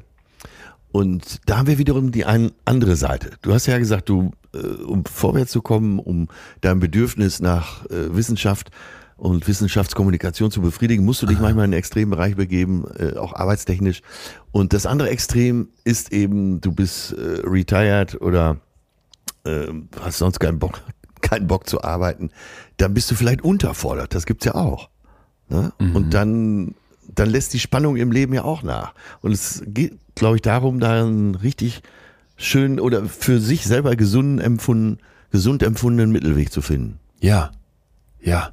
Ja. Vielleicht, vielleicht ist das ein. Ne, Also ich wollte einfach nicht verschweigen, Nee, total. dass wenn du, wenn du völlig die Finger davon lässt, von, vom Erforschenden, vom Erkundenden, äh, vom Arbeitsmäßigen, dass du dann eben auch sehr viel Spannung in deinem Leben Super. verlierst. Super. Absolut. Und vielleicht ist das ein guter Ja. Moment, um mal diese, diese, diese Mission, die wir ja heute auch für uns haben, nämlich gut leben in der Leistungsgesellschaft, nochmal, noch mal mehr mit, mit Praxis zu füllen. Und da haben wir, glaube ich, eine ganze Reihe von Punkten auch schon genannt, aber vielleicht geben wir nochmal so eine kleine Liste am Ende hier in der gewohnten Manier dazu. Mein erster Punkt, da muss ich noch eine kurze Geschichte zu erzählen aus Oxford, weil die, weil die mich so begeistert hat, aber auch diese Ambivalenz aufmachte. Du hast eben angesprochen, Ja. ich durfte in so ein Seminar mitgehen, ne? Ja. Anfang 20-Jährige. Es geht um Rechtswissenschaften und in dieser Stunde jetzt um die große Frage, sollte man Prostitution illegalisieren? Ja, Ja. oder nein? Und dann kommt die Professorin rein, die Leute sitzen an fünf Gruppentischen. Es sind, ich sag jetzt mal, 30 Frauen in dem Seminarraum und ein Mann und ich. Also der eine Mann war eh da als Studie, aber die anderen Männer haben da scheinbar keinen Bock drauf, sich mit Prostitution beziehungsweise Feminismus im Recht auseinanderzusetzen. Das war das größere Oberthema. Ja, ja. Die Klasse divers, wie man sich nur vorstellen kann, verschiedenste Länder offenbar, verschiedenste, sowieso verschiedenste Hautfarben und ganz unterschiedliche Hintergründe auch. Und dann kommt diese Professorin rein und sagt, Tisch eins, ihr argumentiert dafür, dass man das äh, illegalisiert. Tisch zwei, ihr argumentiert dafür aus rechtlich praktischer Sicht. Tisch drei, ihr sucht den Mittelweg, einen Common Ground. Tisch vier, ihr seid dagegen aus juristischer Sicht. Tisch fünf, ihr seid dagegen aus juristisch praktischer Sicht verlässt eigentlich nach diesen drei Sätzen wieder den Raum, sagt, ich hole noch kurz meinen Laptop und jetzt dachte ich, ja gut, ja. wie im deutschen Biounterricht lehnen wir uns erstmal jetzt zurück und labern, wie das Wochenende war ne? und vielleicht hat einer noch einen Kaugummi oder sowas. Nein, alle Laptops raus und es ging sofort los mit Tippen und Machen und Tun. Jetzt fingen die an, in diesen Runden da zu diskutieren, 15 Minuten Zeit. Die Professorin hatte vorher gesagt, egal was deine Meinung ist, du musst gleich voll die Meinung deines Tisches vertreten.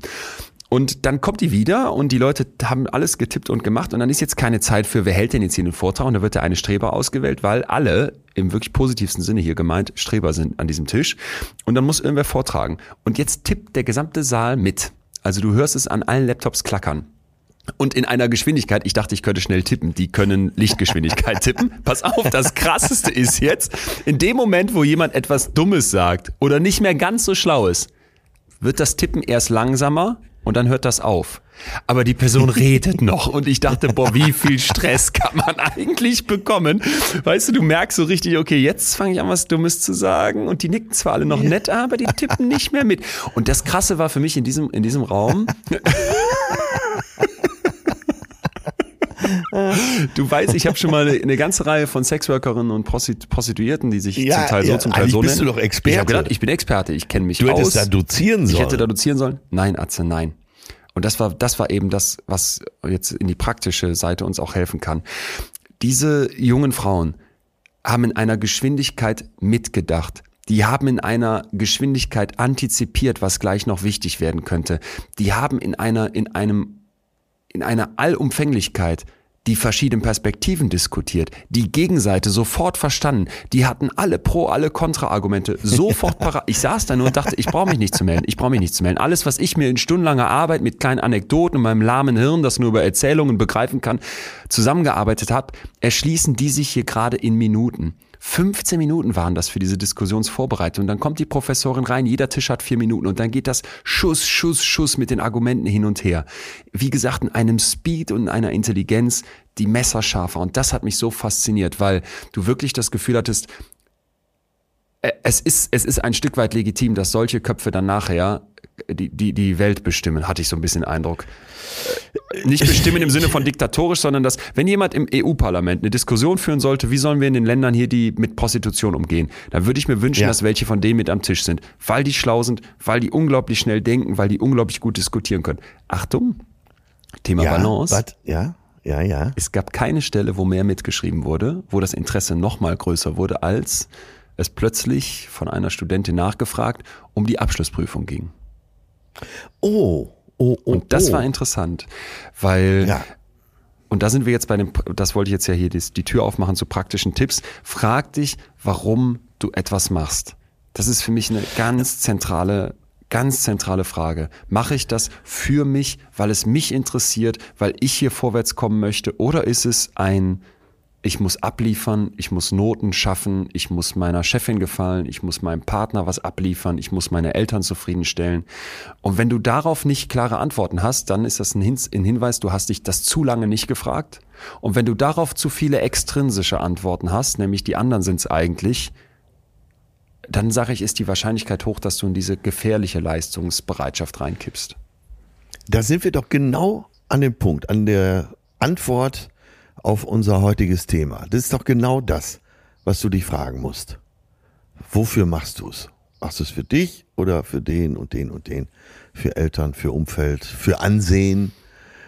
Ähm, wir hatten es ja schon mal in kleinerer Runde besprochen, wie viele Menschen in, allein in Deutschland werden Arzt, Ärztin, ja. weil das so ein hohes soziales Ansehen hat und nicht aus einer äh, Helferposition heraus. Nicht aus hehren Gründen, sondern einfach nur, weil es ein hohes soziales Ansehen hat. Auch ganz wichtiger Punkt. Äh, das betrifft natürlich auch dein Umfeld, aber überhaupt äh, unsere Gesellschaft, dass du was erreichen willst, um dein Selbstwertgefühl äh, zu stärken. Mhm.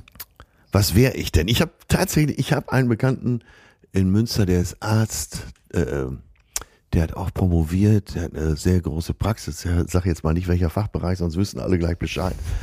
Und ähm, der ist äh, über 60 und ich habe ihn gefragt, mal, weil er immer sehr, sehr gut verdient hat. Mhm. Und er hat, äh, der hat schon ein ziemlich großes Vermögen. Warum hörst du nicht auf? Und da hat er mir ganz ehrlich gesagt, wer wäre ich dann noch in Münster? Jetzt bin ich der Doktor so und so, der den Leuten hilft. Leute kommen zu mir, wollen was von mir.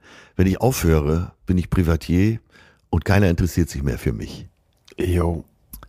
Hammer, oder? Jo. Und jetzt sind wir nicht mehr in Oxford, ne? Jetzt sind wir im kleinen, beschaulichen Münster. Ja, dem Oxford Westfalens. Jo, total. Total. Und ich. Ja, und äh, ja. Äh, dieser gesellschaftliche Druck, ja. den darf man, glaube ich, nicht unterschätzen. Ja. Und ähm, alle, die dann irgendwann mal die Reißleine gezogen haben, jetzt sind wir schon fast wieder bei McKinsey, äh, Leute, die vielleicht sogar schon Burnout hatten oder irgendwann keinen Sinn mehr darin gesehen haben, gedacht, was mache ich hier eigentlich, haben die Reißleine gezogen. Dazu gehört aber immer auch ein bisschen darauf zu scheißen, was die Gesellschaft denkt. Wenn die gesagt haben, ich mache jetzt die beste äh, Bahnhofskneipe in Münster auf oder wo auch immer und arbeite nicht mehr als Chefarzt der Chirurgie. Mhm dazu gehört, äh, die Gesellschaft wird immer erstmal sagen, sag mal, spinnst du? Mhm. Ne, weil du deinen Status hattest. Dieses Statusdenken setzt manche doch ganz schön unter Druck. Total. Und da, das ist, glaube ich, auch etwas, wo wir weiter bei den, bei den praktischen Tipps aber auch eine Hoffnung machen können. Ja. Weil der ich, ich will noch ein ganz kleiner Nachtrag ja. noch dazu. Und zwar, ich bin Oxford-Student. Klingt wirklich ganz anders als ich studiere an der FH Steinfurt. Ne? Und das ist ja schon eine Auszeichnung. Und das hat man da auch gespürt. Einerseits waren sie stolz, da zu sein, andererseits wussten sie auch, dass wir sie so ansehen. Ach, ihr Oxford-Studenten. Ja. War es nicht so oder studieren? Doch, doch. Ja, ja. ja. Ja, da fing es doch schon an. Und äh, deswegen bist du ja auch drauf gekommen vor Ort, dass du gesagt hast, die nächste Folge, die wir machen, da geht es um Leistung. Genau, ja. genau. Und, und ich glaube aber, das, was du gerade beschrieben hast, dieses, was ist denn jetzt der gesellschaftliche Druck, das ist eben, das ist eben deswegen so wichtig, weil man manchmal sich dann auch hingibt und dann sagt man, ja, so ist halt die Gesellschaft und wir haben so eine Leistungsgesellschaft, also kann ich nichts dafür, dass ich jetzt so fertig bin oder dass ich hier Leistung abliefern möchte. Nimm es in die Hand, ne? Du ja. hast unglaubliche Gestaltungsmöglichkeiten und vielleicht da, ich wollte gerade ein bisschen Hoffnung machen, auch nochmal meine persönliche Erfahrung. Ich habe mir das ja überhaupt nur erlaubt, dann da eine Kritik anzubringen an diesem Lebensweg, dass ich mache jetzt hier den besten Abschluss und gehe dann zu McKinsey, weil das ja genau mein vorgezeichneter Weg war. Wenn auch ohne Oxford-Abschluss hatte ich den Arbeitsvertrag ja bei McKinsey unterschrieben, bevor das Studium komplett fertig war. Ja, und ich hatte, dich da wiedererkannt. Ich habe mich darin nicht nur wiedererkannt, sondern ich habe es richtig mitgefühlt, weil es, weil es bei mhm. mir auch so war. Es war der Anspruch, das wurde mir bei McKinsey am Anfang so erklärt, dass wenn ich dort anfange, ich mit Leuten, die ich dann beraten solle, mithalten kann, die zehn Jahre den Beruf machen. Und da habe ich schon gedacht, wie, wie ja. stellt ihr euch das vor? Ich bin hier gerade dem Bachelor fertig, ich kann überhaupt nichts. Ne? Äh, ja, ja. Dann ähm, gehst du aber mit diesem Mindset da schon mal rein. Dann wurde äh, mir noch erklärt, okay, wir, ähm, wir erwarten im Prinzip eine unglaublich steile Lernkurve, dass du unglaublich schnell vorwärts kommst. Es war aber auch so, dass wir nach 0 Uhr die Überstunden aufgeschrieben hatten. Und als ich dann ein Tool entwickelt habe in Excel, um diese Überstunden zu messen, äh, wurde ich dann total gelobt. Die sollten wir dann irgendwie freitags nachmittags ab 18 Uhr abfeiern, war aber nicht möglich weil noch so viel zu tun war. Das heißt, ich habe von ja. montags bin ich mit der, mit der ersten Klasse im ICE zum ersten Mal in meinem Leben erste Klasse gefahren, mit dem Taxi von meiner Studentenbude dann ins Fünf-Sterne-Hotel in Bonn gebracht worden, habe da kurz eingecheckt, habe am Schalter gefragt, sagen Sie mal, ist das hier ein Sterne-Hotel? Da sagt die Rezeptionistin, äh, entschuldigen Sie, Herr Winscheid, das ist ein Fünf-Sterne-Plus-Hotel. Komme da mit meinem blöden Köfferchen und ich glaube, ich habe damals als, als Student zweieinhalb, dreitausend Euro Gehalt bekommen fürs Praktikum. Da an, neun Uhr, zehn Uhr ging es in den sogenannten Maschinenraum, da saßen wir dann zu acht mit unseren Laptops neben nebeneinander und es wurde so in die Tasten gehackt wie gerade in einem Oxford-Seminar. Und um, weiß ich nicht, oft genug, ein Uhr, manchmal auch halb zwei, ging man nach Hause und dann hieß es manchmal schon, ach Leon, du bist doch nur Praktikant, geh früher. Und da habe ich gesagt, nein, nein, ich will doch hier auch mithalten, ich will doch hier auch mitmachen. Und da fing das Ja, auch an, dieser Druck, ne, den wir eben schon hatten. Ja, ja. Und ich, ich glaube einfach, weil alle meine Mentorinnen mir damals gesagt haben, mach es nicht. Lass es. Wofür willst du es machen? Ach so, Aber es wurde dir geraten. es wurde mir geraten. Irgendwas in mir drin hat aber gedacht, nee, zehn Jahre Berufserfahrung überspringen, direkt so viel weiter einsteigen, komm, das machst du zwei, drei Jahre und dann stehst du so viel fetter in der Corporate-Welt da. Und ich glaube, ich habe es dir schon mal gesagt, aber wenn ich irgendwas für irgendwas diesem Günther Jauch-Ausflug da dankbar bin, dann dafür, dass, dass das am Ende dazu geführt hat, dass ich das nicht gemacht habe. Dass ich gekündigt habe, bevor ich angefangen habe. Und da wollte ich gerade drauf hinaus. Jetzt ähm, lass mal die Million weg, ganz im Ernst. Es ging ja eigentlich nur darum, dass ich mich traue, das zu machen, was ich eigentlich, worauf ich eigentlich Lust hatte. Ne? Und dafür hätte es Ja, diese Million ja. im Rückblick, das ist völlig klar, nicht mal im Ansatz gebraucht. Es hatte diesen, es hat diesen mentalen Durchbruch gebraucht. Und das ist, glaube ich, etwas, wo ich jetzt mit dann bald zehn Jahren später sagen würde, äh, verlier die Hoffnung nicht. Dahin kannst du dich definitiv entwickeln, auch wenn du gerade, auch wenn gerade alles in deinem Kopf schreit, nee, ich muss zu McKinsey gehen. Ist ja eindrucksvoll. Und äh, wie gesagt, es gibt in dieser Welt nicht nur äh, Oxford-Absolventen und Wer wird Millionär-Gewinner, die dann erfolgreich gründen. Ähm, wir müssen es ja, was ich sagen will, ist, wir müssen es jetzt kleiner machen, gerade in diesem Moment. Mach es. Damit es auch wirklich Total. jeder übernehmen Ja, kann. Und jeder, total. was du eben sagtest, überprüf dich, bist du zufrieden, schau morgens in den Spiegel, freust Super. du dich auf den Tag, freust du dich auch vielleicht auf den Tag, der dir eine gewisse Leistung abverlangt, wo du vielleicht etwas weniger schlafen wirst als sonst. Ähm, und wenn du zu viele Fragen mit Nein beantwortest, dann musst du was ändern, meine liebe Freundin und Freund. Weil das Leben ist kurz und es besteht nicht darin, besonders hohes Ansehen und besonders hohe äh, Abschlüsse zu haben oder vielleicht äh, dann 20.000 im Jahr mehr zu verdienen. Ja, schön. Sehr gut, Ja. sehr gut. Vielleicht noch ein Gedanke auch, weil du gerade gesagt hast, dass mal, was heißt kleiner Mann? Ich glaube, ich würde es lieber breiter machen nennen, weil auf den ersten Blick wirkt das natürlich toll und erfolgreich, sowas wie McKinsey dann zu machen, aber ich, ich sehe es mittlerweile genau andersrum. Das ist es nicht. Es ist, es ist ein, es ist ein Genau. Fehler in deinem Weg. Aus meiner Das Sicht sagst du so klar, Das würde ne? ich so klar Ja. sagen. Ja, ganz klar sagen. Ja, ich sage auch, ja, diese ja. Idee, dass die Unternehmensberatungen damit werben, wir kriegen die Besten der Besten, ist Betrug, weil die Besten der Besten Ja. sind nicht bereit, für jemand anderen bis halb zwei nachts jeden Abend zu arbeiten. Absolut. Ich kenne viele äh, Studentinnen, Studenten aus meinem engeren familiären Kreis, die wirklich gesagt haben, nein, schon während des Studiums äh, sehe ich nicht. Äh, Konzern sehe ich sowieso nicht. Wenn dann kleine Firma, da kann ich was bewegen oder ich mache mich selbstständig. Fand ich immer super erfrischend. So, und jetzt vielleicht nochmal ganz konkret zum Schluss, äh, was kann ich tun? Also eine Studie, die mich total begeistert hat, hat man sich mal bei jungen Menschen angeguckt, was führt denn dazu, dass sie in dem Fall jetzt in der Schule gut klarkommen. Ne? Und da Ja. kannst du dir jetzt verschiedene Sachen vorstellen, zum Beispiel deine Intelligenz, aber auch wie setzt du denn so deine Motive und wonach orientierst du denn deine Leistung? Ein ganz zentraler Punkt, der Nummer eins Punkt, der Leuten, der da in diesem Modell erklärt hat, warum Leute gute Noten haben, gut vorwärts kamen, war das sogenannte Ability Self-Konzept. Und ich weiß mit den ganzen Anglizismen, aber hier muss jetzt noch einmal erlaubt sein. Also im Prinzip das Fähigkeits-Selbstkonzept, der Glaube daran, dass ich etwas kann. Ne? Also das war unglaublich wichtig, dass ich mir auch, dass ich mir auch zugestehe, ich kann das gut, was ich hier mache. Und Ja, ja, und vor allen Dingen auch schauen, äh, was kann ich daran gut, was macht mich aus. ja, ja, so ne. Ne? Wie, Und- wie viele haben uns Ja. geschrieben beim Thema Hochstaplerinnen? Ey, Ja. boah, ich glaube, ich kann das alles nicht, ich traue mir das nicht zu. Das macht ja auch einen tierischen Druck. Wenn du was schaffen willst, wenn du was leisten willst, äh, gesteh dir auch zu, dass du Sachen auch gut kannst. So. Fällt Genau. vielen schwer, aber ist ein, ist ein zentraler Punkt davon, um Aber eben, gerne ich, auch nicht, mal nicht kaputt aufschreiben. zu gehen. Gerne auch mal aufschreiben, äh, was kann ich wirklich gut? Wo könnte ich sagen, ja, da hebe ich die Hand, das kann ich gut. Kann ich gut reden? Bin ich kontaktfreudig? Komme ich gut an? Bin ich vielleicht jemand, der eher einen Schritt zurück macht und äh, Strukturen erkennt und vielleicht nicht so laut Schön. ist? Auch das ist, kann ja eine Stärke sein. Das äh, wirklich, das sollte man sich mal aufschreiben. Das hilft wirklich weiter und entlastet dich auch. Total. Vielleicht weiter, frag dich mal, wie wichtig wird mir das in einem Jahr noch sein? Weil jetzt gerade ja. ist alles wichtig, ne? Jetzt ist das, ist die Klausur total wichtig oder dein Mathe-Test oder deine, deine, dein, dein nächster Schritt im, im Job und mach vielleicht sogar den Zeitabstand manchmal noch größer. Wie wichtig ist mir das in zehn Jahren noch? Ich glaube, das nennen wir in der Psychologie also quasi so eine Art Selbstdistanzierung. Ich gehe aus meinem eigenen Kopf mal raus und versuche von außen auf mich drauf zu gucken. Das hatten wir hier schon öfter. Es ist bei dieser Leistung aber nochmal ganz, ganz wichtig. Sonst rennst du und rennst du im Hamsterrad und du erzatzt mal dieses schöne Bild von innen erkennst du gar nicht, dass das keine Leiter ist, sondern dass du einfach nur rennst.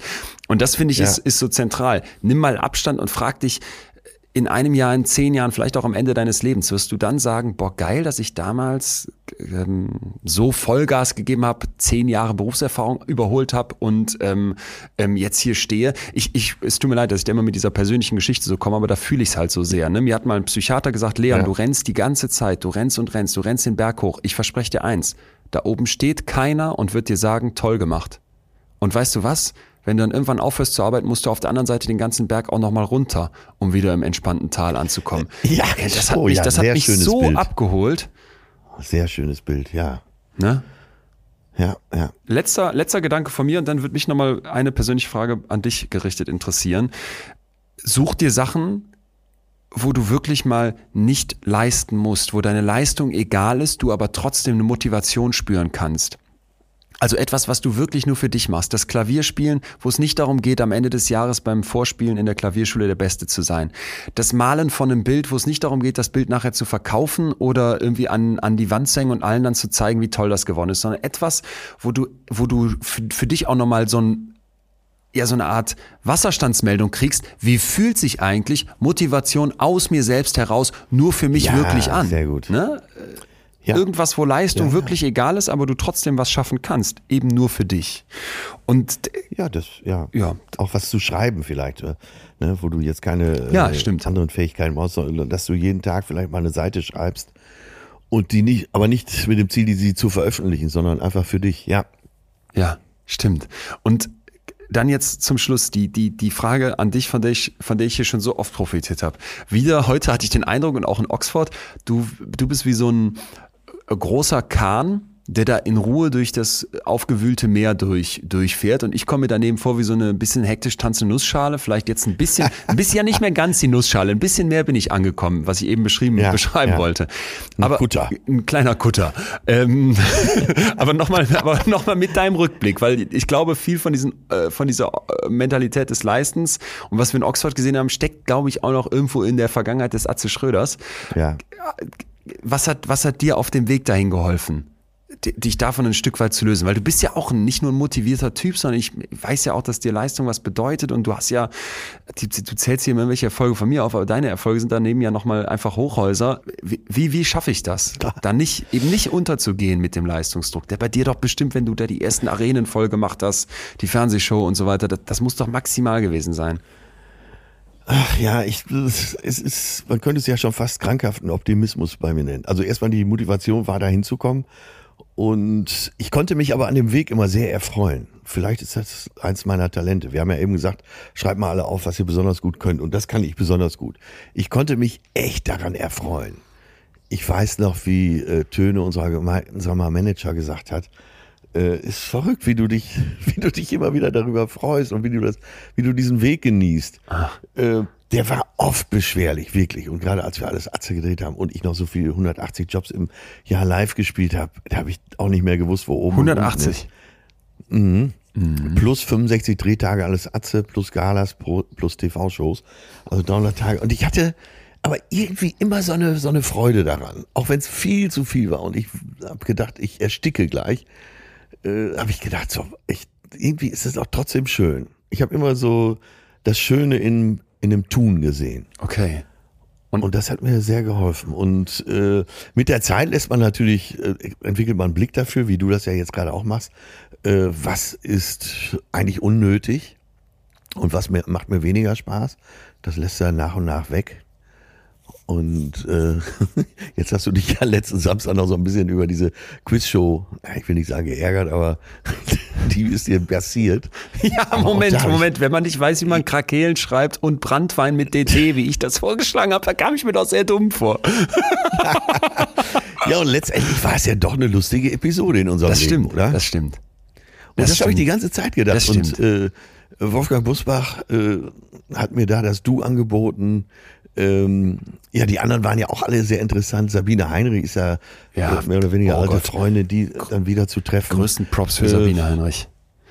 Ja, und äh, das alles viel zu viel war und die Organisation vor Ort ein bisschen chaotisch, das ist ja die andere Seite. Aber letztendlich, da habe ich so am nächsten Tag, als es dann nach Oxford, äh, nach London ging, habe ich gedacht, ach, eigentlich auch ein sehr interessanter Tag.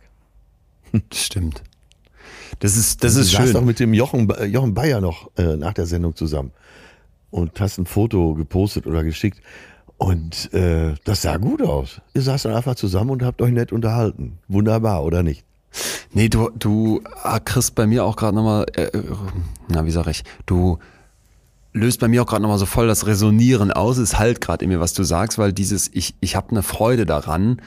Ich glaube, dass Freude ein sehr ehrliches Gefühl ist. Leidenschaft ist ein gefährliches Gefühl, weil es dich im Zweifel hinters Licht führt und dich so sehr kickt, Ja. dass du nicht merkst, äh, eigentlich brenne ich gerade aus. Aber ich glaube, so eine wirkliche Freude, eine, eine, eine ehrliche Freude, wie so ein Kind, das, das dich irgendwie Ja. anlacht, in sich zu behalten und dann auch immer wieder zu spüren, ist wahrscheinlich ein, ein super, ein super Gradmesser, um für sich zu, zu merken, ich gebe hier gerade Vollgas, aber ich halte mich auch irgendwie in einer, in einer Balance und so funktioniert's für mich ganz persönlich.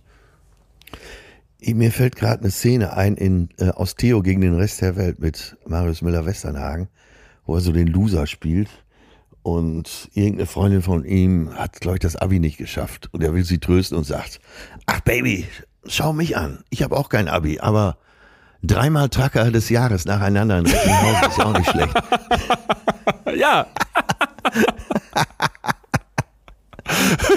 Sag das mal einem, der seinen Bruder, der mit 15 noch keinen Drive hat, vor einen Trecker spannen will. ähm, aber vielleicht, aber vielleicht, vielleicht ähm, wenn du es sagst, das habe ich ja wie gesagt schon oft erlebt, äh, halt das nochmal anders.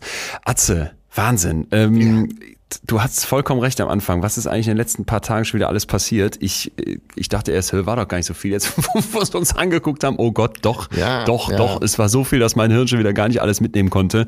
Gut, dass wir Ja. diese Folge haben. Die werden wir uns ins, ins, ins Tagebuch eintragen können und dann immer mal wieder reinhören. Ähm, wie war das eigentlich damals? Bei unserer kleinen England-Klassenfahrt. Ach, herrlich. Wirklich? Nächstes Jahr, nächstes Jahr zerstörst du Cambridge. Also den Loser will ich gar nicht. Wurde es doch erklärt, Nummer zwei. Ganz genau. Okay, mein Lieber, dann ähm, hole ich nochmal die Flöte raus und würde sagen, Ah, hör mal, das ist doch die Melodie von Harry Potter. nee, oder? kennst du das? Habe ich nie geguckt. Ja, to- fand ich ich bin immer totaler doof. Harry Potter-Fan. Blöder Hype. Was wollen die alle? Leon, mach's gut. Tschüss, Ciao, Atze. Tschüss. Au revoir. Bis nächste Woche. Das war Betreutes Fühlen. Der Podcast mit Atze Schröder und Leon Winscheid. Jetzt abonnieren auf Spotify, Deezer, iTunes und überall, wo es Podcasts gibt. Ihr Lieben, gewohnt jetzt mittlerweile ja schon fast das kleine PS hinten dran heute von mir. Und zwar wollen Atz und ich nächste Woche darüber sprechen, wieso es Männern so schwerfällt, in Therapie zu gehen. Sind das wirklich die Männer schuld oder ist die Art und Weise, wie Therapie aktuell angeboten wird und da ist wieder das große Wort, wie die Gesellschaft drauf guckt, vielleicht aber auch genau die Steine, die man eben den Männern da in den Weg legt. Und da wird uns total interessieren, was da eure persönlichen Erfahrungen sind. Und ich habe extra gedacht, dass ich das heute mal absetze, weil ich gerade noch mit Atze gequatscht habe, aber es mir ganz genauso geht, das treibt uns beide total um das Thema. Einmal natürlich als Männer, aber auch als, als Freunde von vielen Männern, wo wir merken, mh, allein die Idee, in Therapie zu gehen, das schreckt viele, viele Männer schon so unfassbar ab. Und wir haben ja heute die Leistungsgesellschaft gesprochen, die da bestimmt auch nochmal eine Rolle spielt. Was habt ihr also für Erfahrungen? Kennt ihr auch Männer? Seid ihr vielleicht Männer? Ähm, habt ihr Freunde? Habt ihr Ehemänner und so weiter? Die sagen, boah, ja, das ist mir schwer gefallen, in Therapie zu gehen. Vielleicht aber auch die Geschichte andersrum. Ja, es ist mir am Anfang schwer gefallen und dann aus dem Rückblick war es aber total gut, hat mir total viel gebracht. Ich hoffe, dass dieses Thema mit euch direkt genauso viel macht wie mit uns beiden. Wir denken da schon eine ganze Zeit drauf rum, haben einiges vorbereitet, auch einen tollen Experten nächste Woche zu Gast und wollen natürlich wieder, dass ihr aber auch zu Wort kommt. Deswegen mailt uns doch gerne über post.leonwinscheid.de oder schickt uns Nachrichten bei Instagram, da heißen wir wie sonst auch. In diesem Sinne, bleibt mir gesund und gewogen. Euer Leon. Tschüss.